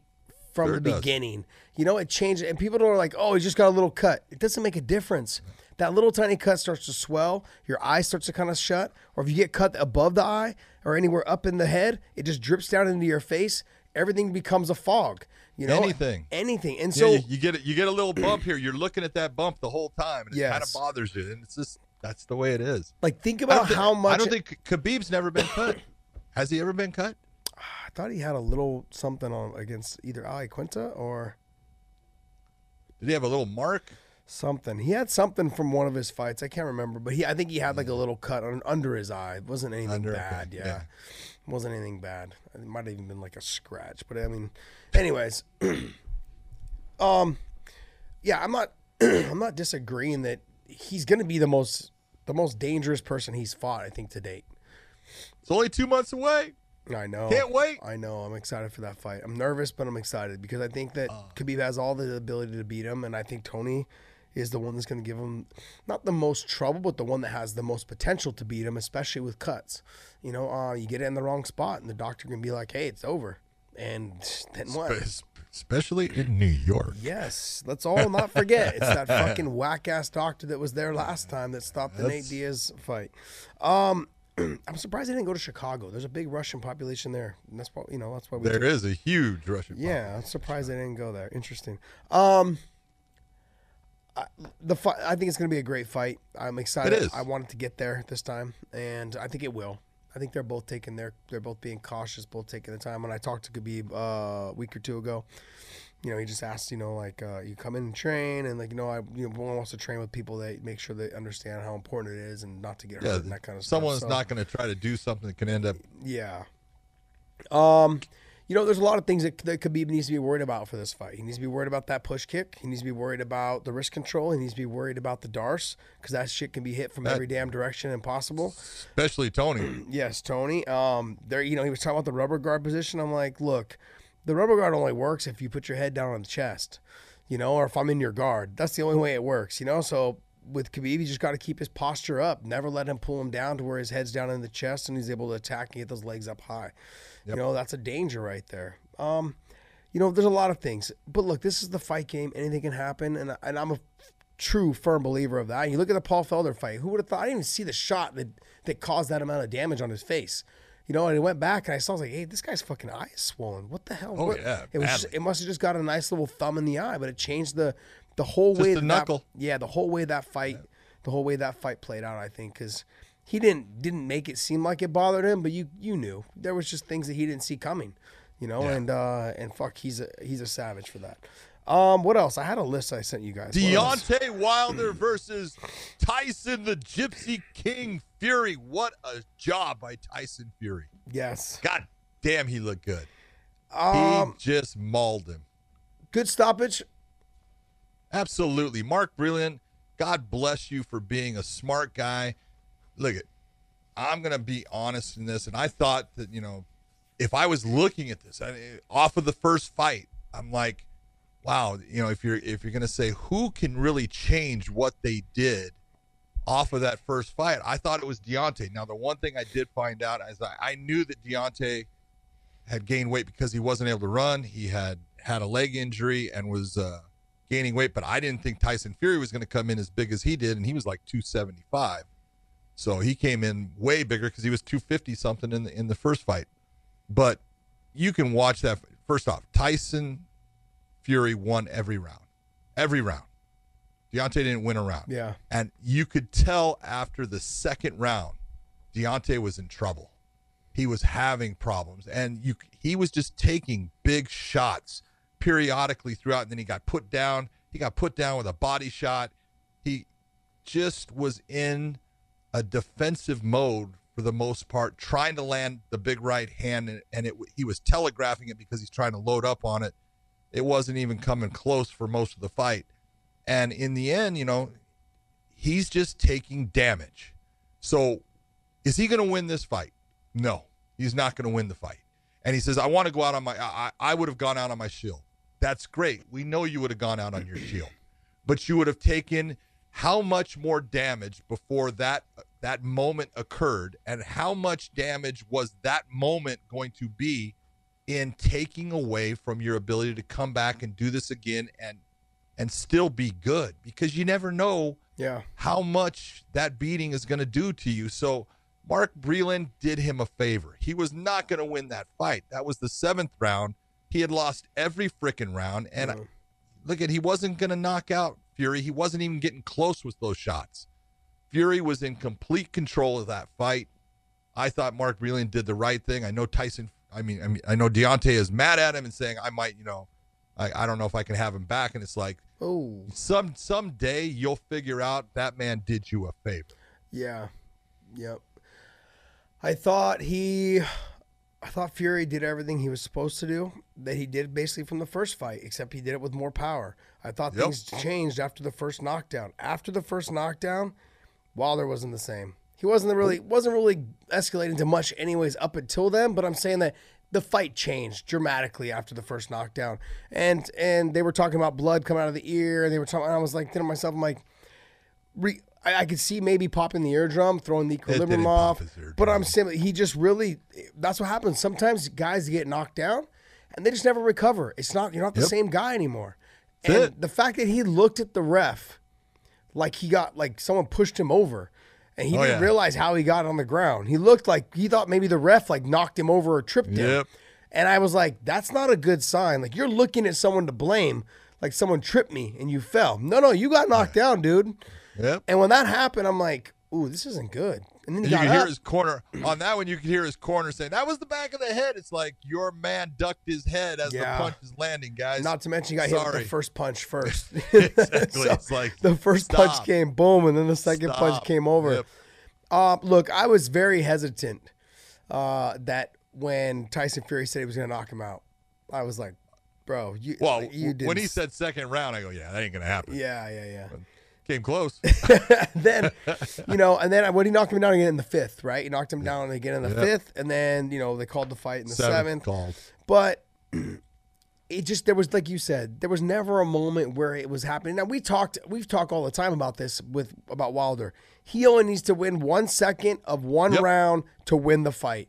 That's right. And, but that's when he said, I'd rather go out on my shield. And in my mind, I'm like, yeah, yeah, I kind of feel like we should have given him more of a chance. But also in the back of my mind, I'm like, dude, you didn't look good at all. Like, not you, at you all. Were not, you were not having success was, with, with anything you were doing. He wasn't competitive. Yeah. Let's be honest, man. There came a point you look and you go, man, you are just getting tooled. Yeah. You're not, you know, your, your feet are flat. You have no freaking step.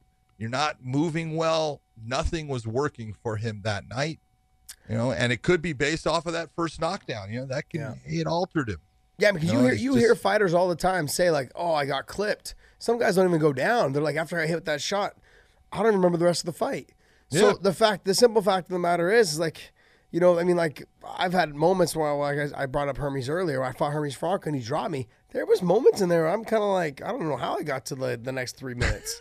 I know you just don't know. You really don't. You're like, it was all just a haze. It's like a big, yep. you know, it's a haze. Yeah. You have no idea what was going on, how you got to the next round. You're like, all of a sudden the bell rings. You're there. You're like, okay, fuck, next round. Okay, put some ice on my face, give me some water, and throw me back out there.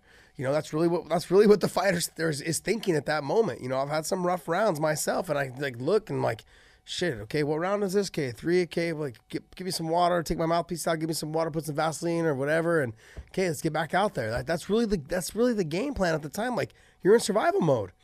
Sure. And he looked like he just was not in it. And I'm like, and he wasn't in you, it. Come on, when when every, when he went back to his corner, take a look at his posture. Take a look at his head yeah. position. He's looking down. He knows. Yeah. Man, I, I just man, nothing's working for. There's nothing there. So. Yeah. I look at it, I think Mark Breland did absolutely the right thing. Get him out of the fight before he takes that shot that is going to change him forever, take away his ability to come back and be a champion again if possible. Hey, this is a smart move. I know it hurts and you feel like someone took away the possibility. He didn't. Yeah. He saved the possibility. That's what you need to look at. Yeah. What was, was it the fighter that died or was it the other one that, uh, when Buddy McGirt stopped the fight? Uh, yeah. Was Buddy that McGirt Max, stopped. Was that with that Max? That was Max. That was with Max. And then he passed, right? Like a couple yep. days later. Yeah. Yep. That's just, it's a classic example of like, you have a, a guy, cause, um, you have guys, your coaches, he was a former fighter, correct? Olympian, correct? Oh, Mark, Mark Brilliant was the yeah. Olympic champion. Olympic champion? I thought he was a bronze. Okay, anyways, you're probably right. I think that. He was Olympic gold medalist, but then he became, he might have actually won the welterweight title as a pro, but you know he didn't have, you know, the most successful yeah. career. You know, he had a winning record, but he he got beat you know, multiple times. Okay, um, I'm not too familiar with with him as before my time. Um, uh. um, but no, but like when you have someone like that in your corner, you have them there for a reason, and when you like. I would love to sit here and argue about this, but the bottom line is, is you have them there because they love you, they care for you, they're your coach. You, ha you have a relationship with them, and you expect them to step in, obviously, because fighters don't ever really look out for their own well-being because we're stupid. Nope. And so you have them there for that. You know, now I do get a little, it does get a little cloudy when it's your dad. That's different. I feel like sure they love you. It gets a little cloudy. That's there. the worst. Yeah, that's the worst because they don't they don't go with that. Yeah, their their son can do it. Yeah, it's like oh that, Jesus Christ. That's, it gets a little cloudy there. But when you have someone you've trained with all the time, and like and and for for me it was always Bob Cook and Javier Mendez, and I've had you know some close people, Rick Noble, who was one of my boxing coaches, and if they would have told me, hey, let's just call it, and I would have said okay. Like it just you have to believe in them. That's what they're fucking there for. You're not thinking at that moment. If you fight them tooth and nail, they'll say, okay, I'll give you a minute or two in the next round. But then that's it. Like, if, you, if you're not showing me anything, I'm fucking, we're done. You know, and he did the right thing. I really did in the long term, like you said. If we, he's, he has more to, in him, a lot more, you know. And who's to say he doesn't go and fight Ruiz now, and he doesn't go and fight Anthony Joshua now, and like exactly. make and make a ton more money, and and just work, you know, one or two more wins, and guess what? Make the adjustments on what you think your camp went wrong last time, and yep. and go out there and fight him again. Dude, we're basically we're at the Canelo and Triple G fight position now. Okay, there's one draw, one loss. Let's go. Let's, let's go do again. it again. Like, yeah. let's see it. If someone else wins, guess what? You get a fourth fight.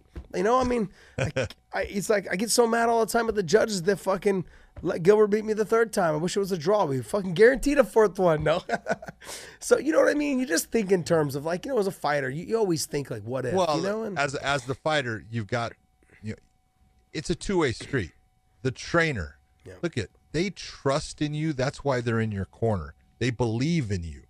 They believe that you can go out there and win this fight. And, and man, they have invested so much. People have no idea how much that trainer invests in the fighter for that fight. Yeah. And the fighter has to trust in their trainer. They're, tr they're trusting that the trainer is going to give them proper information, come up with a game plan that is a viable game plan against this opponent. There's all these things, but nobody knows you as the fighter better than your trainer. Yeah. Nobody. Okay. The referee doesn't know as well. The commentators don't know as well. Nobody. When it comes to fighting, that trainer knows you better than anybody. And when they say, hey, it's done, let's, let's pull the cord, then it's probably time to pull the cord, because they know you're just not fighting the way that you can fight, or you're not doing the things that we planned for, and you're getting beat, you're getting damaged. Let me get you out of this fight before or you take the damage that you cannot recover from. Smart. Yeah, very smart. Very smart. Yeah, I thought, I thought, um, I was thinking the same thing.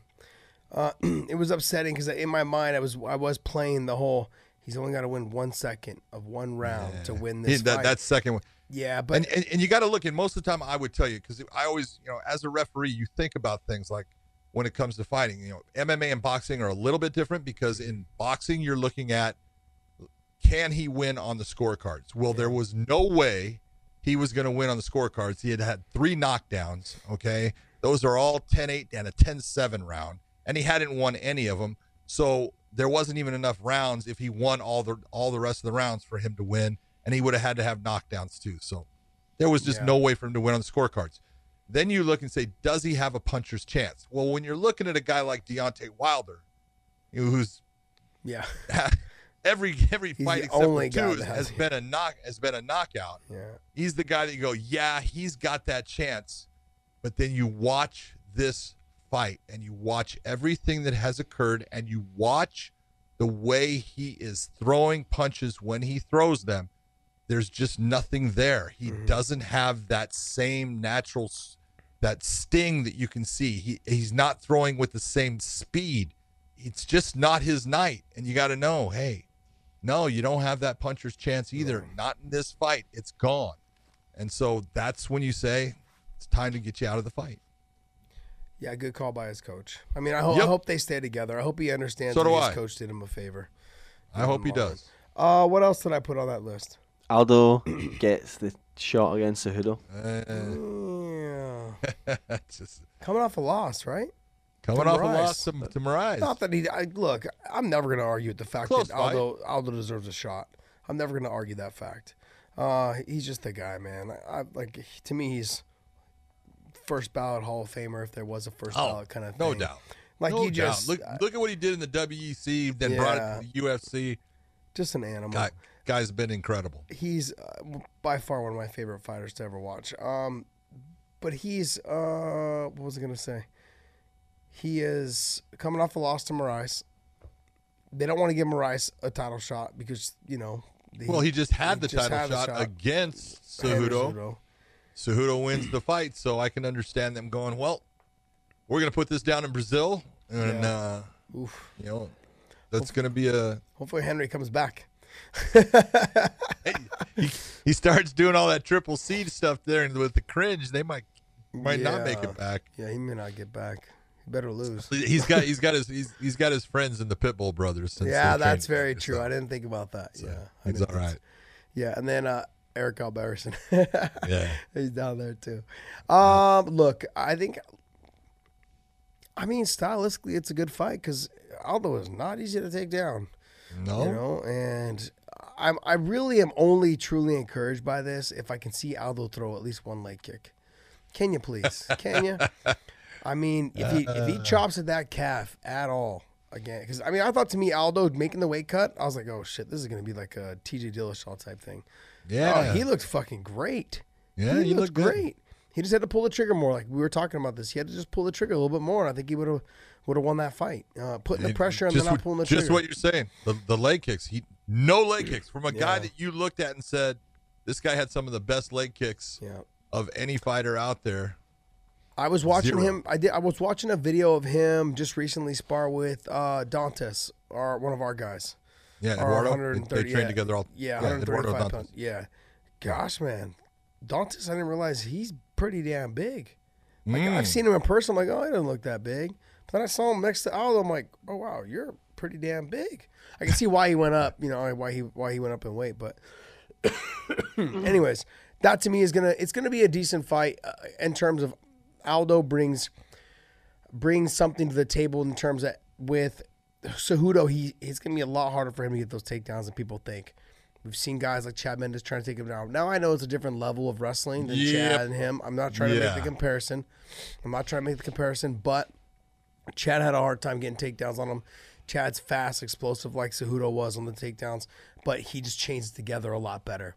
Um, Aldo being able to get up from the bottom, he's very good at that as well. And Cejudo has the best inside trip in M M A. Yes. The best. Yes. No one hits an inside trip better than Cejudo. Really? Hmm, let me see if I can. No one. Someone. Go ahead. Probably not. Probably not. No he, one. He is a Olympic gold medalist, so that's yeah, it's kinda, not bad. Kind of limits who I can talk to, right? Uh, um, yeah, I, I, I'm encouraged to see the fight because it makes it, it makes it, it's a different fight. It's a different style of fight. Like Moraes, he's big, he's fast, he's quick, he's got big power, like that kind of thing. Aldo is fast. He's very, you know. Um, He's just good, man. I just, I think, I think it's going to be a harder fight for him than Moraes was. Just my opinion. You think, you think the fight is harder for Cejudo than it, than the Moraes fight? Yes. That's what, that's what you're saying? Yes. I think so. Okay. I think so. All right. Yeah, I think just the, the knowledge. I, I'm not trying to knock Moraes at all. I think he's very good. I just think that he, I don't know if he came in like um, unprepared or just didn't, didn't train as hard or he just, what was the word I'm looking for? He took for granted or took uh he overlooked him. He overlooked him. I think he overlooked Cejudo, saying like you're gonna come up and wait and gonna beat me. I'm a big guy, you know. He walks around pretty big. He's like, I'm just gonna fucking knock your head off. You think he overlooked someone in a championship fight? Um, I think somebody who's coming up from one twenty-five and didn't have very much success before at one thirty-five now went back. Yeah, I, I think he did. I think he did just a tiny bit. I think he did just a tiny bit. Then that mistake. Yeah, it, it did. It did. I think. I also think for how big he is, it's hard for him to fight a, a five round fight against guys that are well, as active. That's as, that's as, the real difference that I see with okay.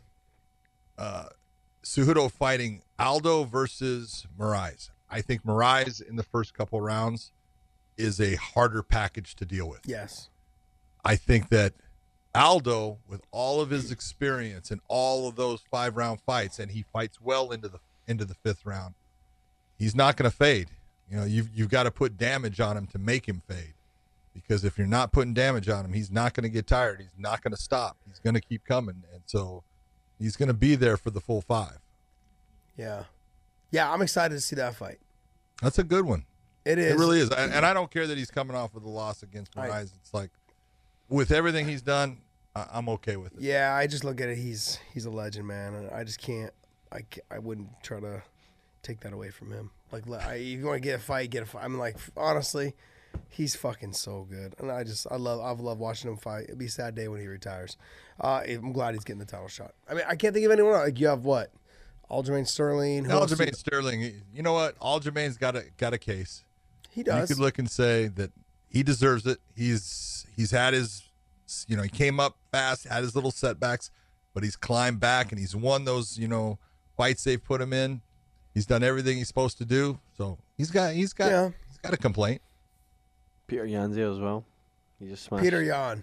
Yes, that that's a, that's another one right there. Sorry, yeah, Let's I can see. see that. Peter Yan hasn't lost since coming into the U F C. Yeah. Right? Yeah, that's a little bit of, I guess maybe that's a little slap in the face. I don't know. Maybe yeah. that maybe they're doing Henry a uh, favor, saying like, mm-hmm. hey, you want to fight a legend? Maybe we'll give it to you. And and I don't know. I don't know what they're doing, but who knows? Whatever. Hey, I, I'm not gonna I'm not gonna argue about it because it's Jose Aldo. You know. Um, we were gonna talk about T uh, two other fights Ariel announced today. Um, one who? is who, who Ariel Ariel Helwani. Um, Ariel. Uh, Volkanovski and Holloway two in Australia later okay. this year, and then um, Conor McGregor versus Justin Gaethje International Fight Week. Oh, did they they make they made they the made it? So Ariel's reporting them. That's why I'm, that's why I'm being specific about that, because because you know you, it could change. What was okay, the first so fight? What was the first fight? Uh, Volkanovski and Holloway two. Yeah. In Australia. Yeah.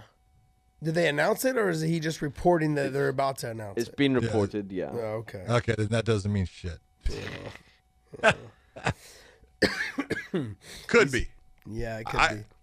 I, I, I, I believe the Volkanovski versus yeah. uh, Holloway. Max, yeah.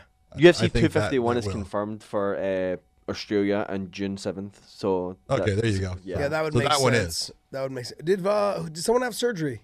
Max or Volkanovski have surgery on something? After that fight, I thought one of them was injured and had to have surgery on something. I think, like, or they broke a hand or a bone or something. I think Volkanovski had a Yeah, I hand. think he broke his hand or, or his foot. So I think he did something like that. Um, that's going to be a good fight. Let's let's talk real quick. I don't want to get too controversial over all this shit, but Izzy's remarks about the Twin Towers, I'm going to crumble you like the Twin Towers. He uh, launched his apology, and... Scottish Dave over here, Podcast Dave, he's like cringing, going, "Ugh, I can't believe you said that." Um, dude, we can't expect everyone from all around the world to be sensitive to the shit that happens yes, in the U S Thank I, you. I'm sorry, I'm sorry, man. I'm not. I'm, I'm, it's not the. It's not the brightest comment in no. the world. All right, it's not the brightest comment, but it doesn't have. He, he doesn't have a bad intent with no. it. He's just saying that you're. I'm going to make you fall.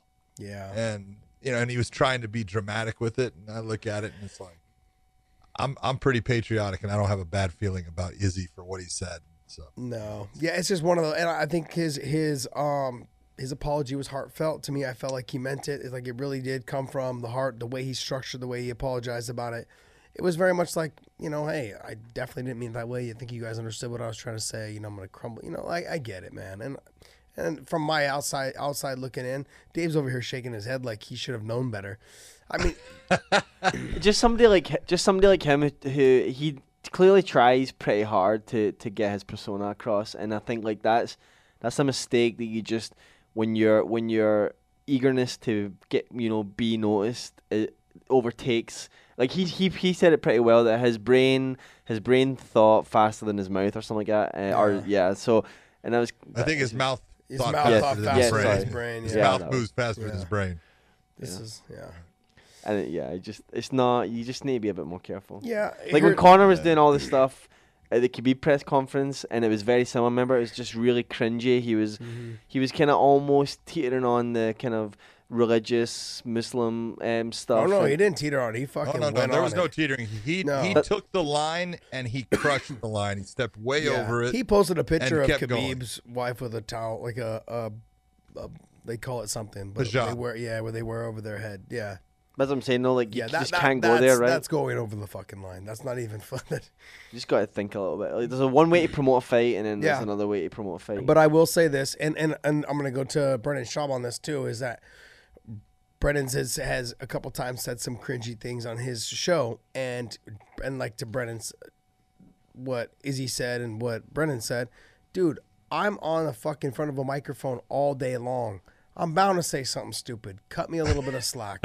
Like it happens, man. It really does. Like you're just that's, you know. I mean, I think the one. I mean, some guys, you know, they they get away with it a lot more. Like I'm sure a lot of shit that we would say that people. If Joe said it, no one would give two shits. They wouldn't say a fucking thing about it because it's Joe Rogan, right? It's like, you know what I mean? But then they give him a hard time because he said something about he liked Bernie. Like it just, it really depends on what the hot topic is that way, that week.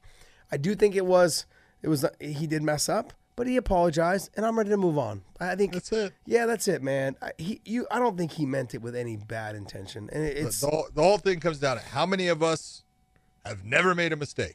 Exactly. Oh, yeah. Hey, we no, cut Josh Slack for two hours each and week. And that's so. that's all. We are. We're all. If you're talking, you're gonna say something stupid yeah. somewhere along the way. You're gonna make a mistake in a comment. It's not meant to be, you know, personal, but. Truly. If someone took it personally, you apologize and you move on. And that's yep. what he's done. Yep. We can end on a high note. My girl JoJo getting that title shot. Yeah. Oh my God. Oh, see, man, you know, I did I thought that he just you, ruined the whole of show. all people, podca podcast Dave, would be concerned about this because JoJo's getting a title shot against Valentina Shevchenko, who just happens to be probably the, the best, best fighter in the game. fighter in the game in the yeah. female ranks right now. And I like JoJo Calderwood. That is not a good matchup for her. Uh, Telling you, man, I've just, you know, you got to have faith in us. You got to have faith in us. Jeez, man. All right. Here's what we're going to do. William Dave. Wallace is not fighting that fight for William her. Wallace is, will not be with a sword by her. So I'll tell you what. I'll give you JoJo. I'll take Valentina. And I will buy you any bottle of scotch you ooh, want ooh. for your win. And you will buy me any bottle of whiskey I want. Ooh. The you want, or can I pick it? Oh, no. Because those bottles get a little expensive, buddy. Some of them do. Some of them do. Oh, man. Um, was all there... right, nothing over two hundred dollars, we'll say. All right, all right. I, deal. I, I won't take it. You said deal. Are you serious? Serious? You're fucking... Go. I got to put no, faith baby. in my girl, man. You're crazy, yeah, bro. I just dude, got a two hundred dollars. Have you not seen dollar, Valentina dollar fight? I know, dude. Jesus. It's like... This is how... You're letting all of our fans know that listen to this show that you're a W W E guy right now. they, they all know that you're at home with your little fake W W E belt fucking throwing your son on the couch trying to... elbow drop him and shit because you have no idea about M M A. Good God. Um, shit, I feel like there was something else. Was there anything else? Uh, Is that, was that all that was on this? No, you had uh, you had you had them different orders, um, right. but so that was it. Yeah. Okay. Uh, anything else? No, we're good, man. Should be uh, the one thing I I did miss, and I gotta say, there was two fights on the preliminary cards that I had. Mm-hmm. One, um, Keith Lee came out and fought Sean Bunch. Yes. Man, got to give Keith Lee credit. That kid put on a fight. Yeah, he did. He looked yep. good. He's got a lot of pressure on him because his brother's Kevin and all kinds of things. Man, he came out. He looked really, really good. Yeah. The other one is Josh Hill, eight now nineteen and three. His only he's got two guys he's lost to. He lost to Marlon Moraes twice in the in the World Series of Fighting, but he put on a really good performance against uh, Zanni, and Zanni came out, fought hard. He, he's always super aggressive. He's going to be a lot of fun to watch in the future. But yeah. all three of those guys, great job. Yeah, there's a guy out of S P G um, that fought on the post limbs, and I feel so bad for him because he's so fucking good. Elias Boulade, um, extremely good kickboxer. Like, is, is that is that the kid that was wearing the floppy white and gold uh, stuff? No, there was a there was a kid fighting. He had big old freaking like almost like uh, a skirt. Oh with no, white no, he, and gold. He was good too, though. God, yeah. I'm sorry. Next time I'm gonna bring my bout sheet because I'm the worst at remembering names. You guys, if you guys, excuse me, I get I got punched in the head for a living for twenty-two years, so. I yeah, my short-term memory I think is gone. The yeah, he was very good as well, but he got hit with some clean, good shots against the guy he was fighting. He ended up and that it, kid it, ended that, up beating him up, taking him down. Yeah, but it was a yep. it was a tough fight for him. Uh, yep. He was losing that fight until he was able to start catching him a little bit towards the end of the first and was able to get the takedown. But Elias Boulade was is phenomenal, good kickboxer. But what I like that he didn't, that he does that the other kid wasn't doing in that first fight was keeping his back off the fence. Boulade was he he's very good with his footwork. He's got pretty good takedown defense. I, I haven't seen any grappling just yet out of him because no one can get in on his legs because he's so fast. But he puts together just six and seven punch combinations mixed in with his kicks. He exits out with his hands. I'm telling you, John, He's good, man. I just, I, here's the only thing is, I haven't seen anyone take him down yet, and I haven't seen him off of his back, and I haven't seen him get up. I've seen him, you know, like kind of go down, but then pop right back up, and it just wasn't enough. But they're also matching him up right now with guys that are very good kickboxers as well, and he's just torching them. And he's he's got an extensive kickboxing background as well. Uh, you can tell as soon as you see him, you'll be like, good God. Um, we'll see exactly what happens with him, but I keep an eye, keep keep a, an eye out. But he's one of Kavanaugh's guys.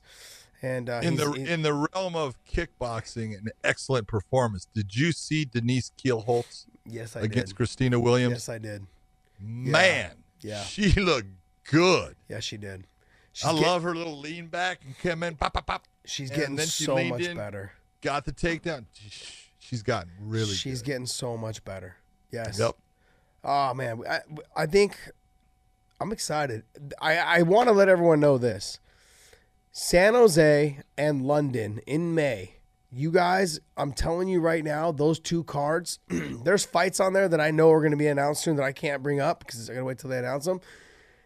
Those two cards, you guys got to make sure you guys tune in. There's just no way about it. That London card is stacked. All of the best guys are matched up against each other, and it's just, fuck, I cannot wait for that. That London card is going to be fucking stacked. Then that San Jose card, look, it's got Bader against Nemkov, yeah, and Gegard against Lima. Come on. Yeah, but there's two fights on that card also that haven't been announced yet that are fucking really damn good. I'm not saying that. Yeah. All right, guys. Well, hey, like I said in the beginning of the show, we are on Sti- Stitcher. Stitcher? Stitcher, Spotify, YouTube, iTunes. iTunes, SoundCloud, Google Play, and God YouTube. Damn. We're on all of them, baby. I, it, for now, baby. We should just say all platforms, right? All well, platforms. Yeah, the ones that people usually listen to are iTunes, Spotify, and uh, Stitcher. Okay, so let's, those. Let's just say we're on all platforms that matter. Yes. Exactly. Boom. And then um, follow us on Instagram. I'm The Real Punk on Instagram and on Twitter. Follow, uh, what is it on? Uh, Wayne and Show on Instagram as well. Follow us there. John McCarthy M M A on Instagram and Twitter as well. Correct. And you can buy a weighing in shirt from Dave. Pro Wrestling Tees dot com slash Josh Thompson Official yep. has the weighing in logo shirt. Uh, they're now available there. You, you did guys, a beautiful if, job of wearing that when you were talking with Goldie, setting up the fights for Ireland. I was very proud of you. Yes. I was like, look at him with that gorgeous looking shirt. I, I pulled a fast one on Fish. It says in the pamphlet, it said show up in street clothes or, you know, you don't have to wear a suit. You can show up in street clothes. And Ooh, so yeah. I showed up in that and he looked at me like, what is you that? And I was like, oh, I'm about to get it. But I, I, just go, I said, it's I just, a shirt. I told him, I said, you said street clothes. And he's like, yeah. he's like, what's Wayne? He's like, he's like, is that Wayne in your podcast with Big John? I'm like, yeah. He's like, okay. And I, I but I told him, I said, I said, just to be honest, we, the day before we had done something and uh, I wore my last, I brought two Bellator shirts and they were both dirty. I wore both of them already. And I was like, fuck, I didn't even think in terms of like, I should wear this anyways. He's just like, all right, I'll let it, it was slide. An outstanding job. Slide. I was proud of you. No, thank you. Thank you. I was out there flexing. I also read uh, a bunch of comments where people were saying they could give me amazing designs for a new T-shirt. So I'm still waiting for all these amazing geniuses to okay. send me their designs. So that, uh, and I told I told them how to send it as well. So okay. still waiting for some designs. I'll get them to you guys, and then we'll have another T-shirt. I up. think by making fun of them, calling amazing geniuses, I'm sure it's going to get us way more designs. Good job, Dave. Well, you know the. This, you, all you guys at home that just heard that, that's the reason why I pick on them all the time. I see you guys in the comment section. Don't think I don't read those damn comments. I see you guys always asking me, why you always pick on Dave? Why, why you always picking on, on Dave? Dave? Why you always pick on Podcast Dave? This is why, ladies and gentlemen. This is why. And because he is a homer, just because yeah. someone's from Scotland, yep. then you go and you get suckered into a bet. My God. This is why you do not bet with your uh, – your heart. Yeah, with your heart. Got to bet with your mind. Look, he's over here. He's over here stroking his Scottish flag. I don't know what that is. It's not Scot- that's not the Scottish flag. That is the Scottish flag? I thought it was uh, blue and white. It's, there's two Scottish flags. That's, oh, you got two. That's how That's how big time we are. And wow, you got two of them, huh? Are you just no, they're indec- con- no, they're confused. They're just indecisive, right? They have no exactly. idea which ones they want. Well, we want this one this week, this one this week. Uh, you know? Do this one. No, this one. Yeah. Um, All right, I guess, brother. I think that's it. All right, my man. Sounds good, man. Talk soon. Hey, thank you guys for tuning in. Make sure you guys hit the thumbs up on YouTube, and that shares our videos to everyone. We appreciate you guys, and looking forward to. We're gonna try. Maybe I want to try and maybe do a fan question this week. See if Let's we can do, do something it. like that. Do something like get something like that going. All right, guys. So we'll have Dave put up some fan question uh, things tomorrow, and we'll see what we can get for fan questions for the rest of the week, and we'll do another show this week.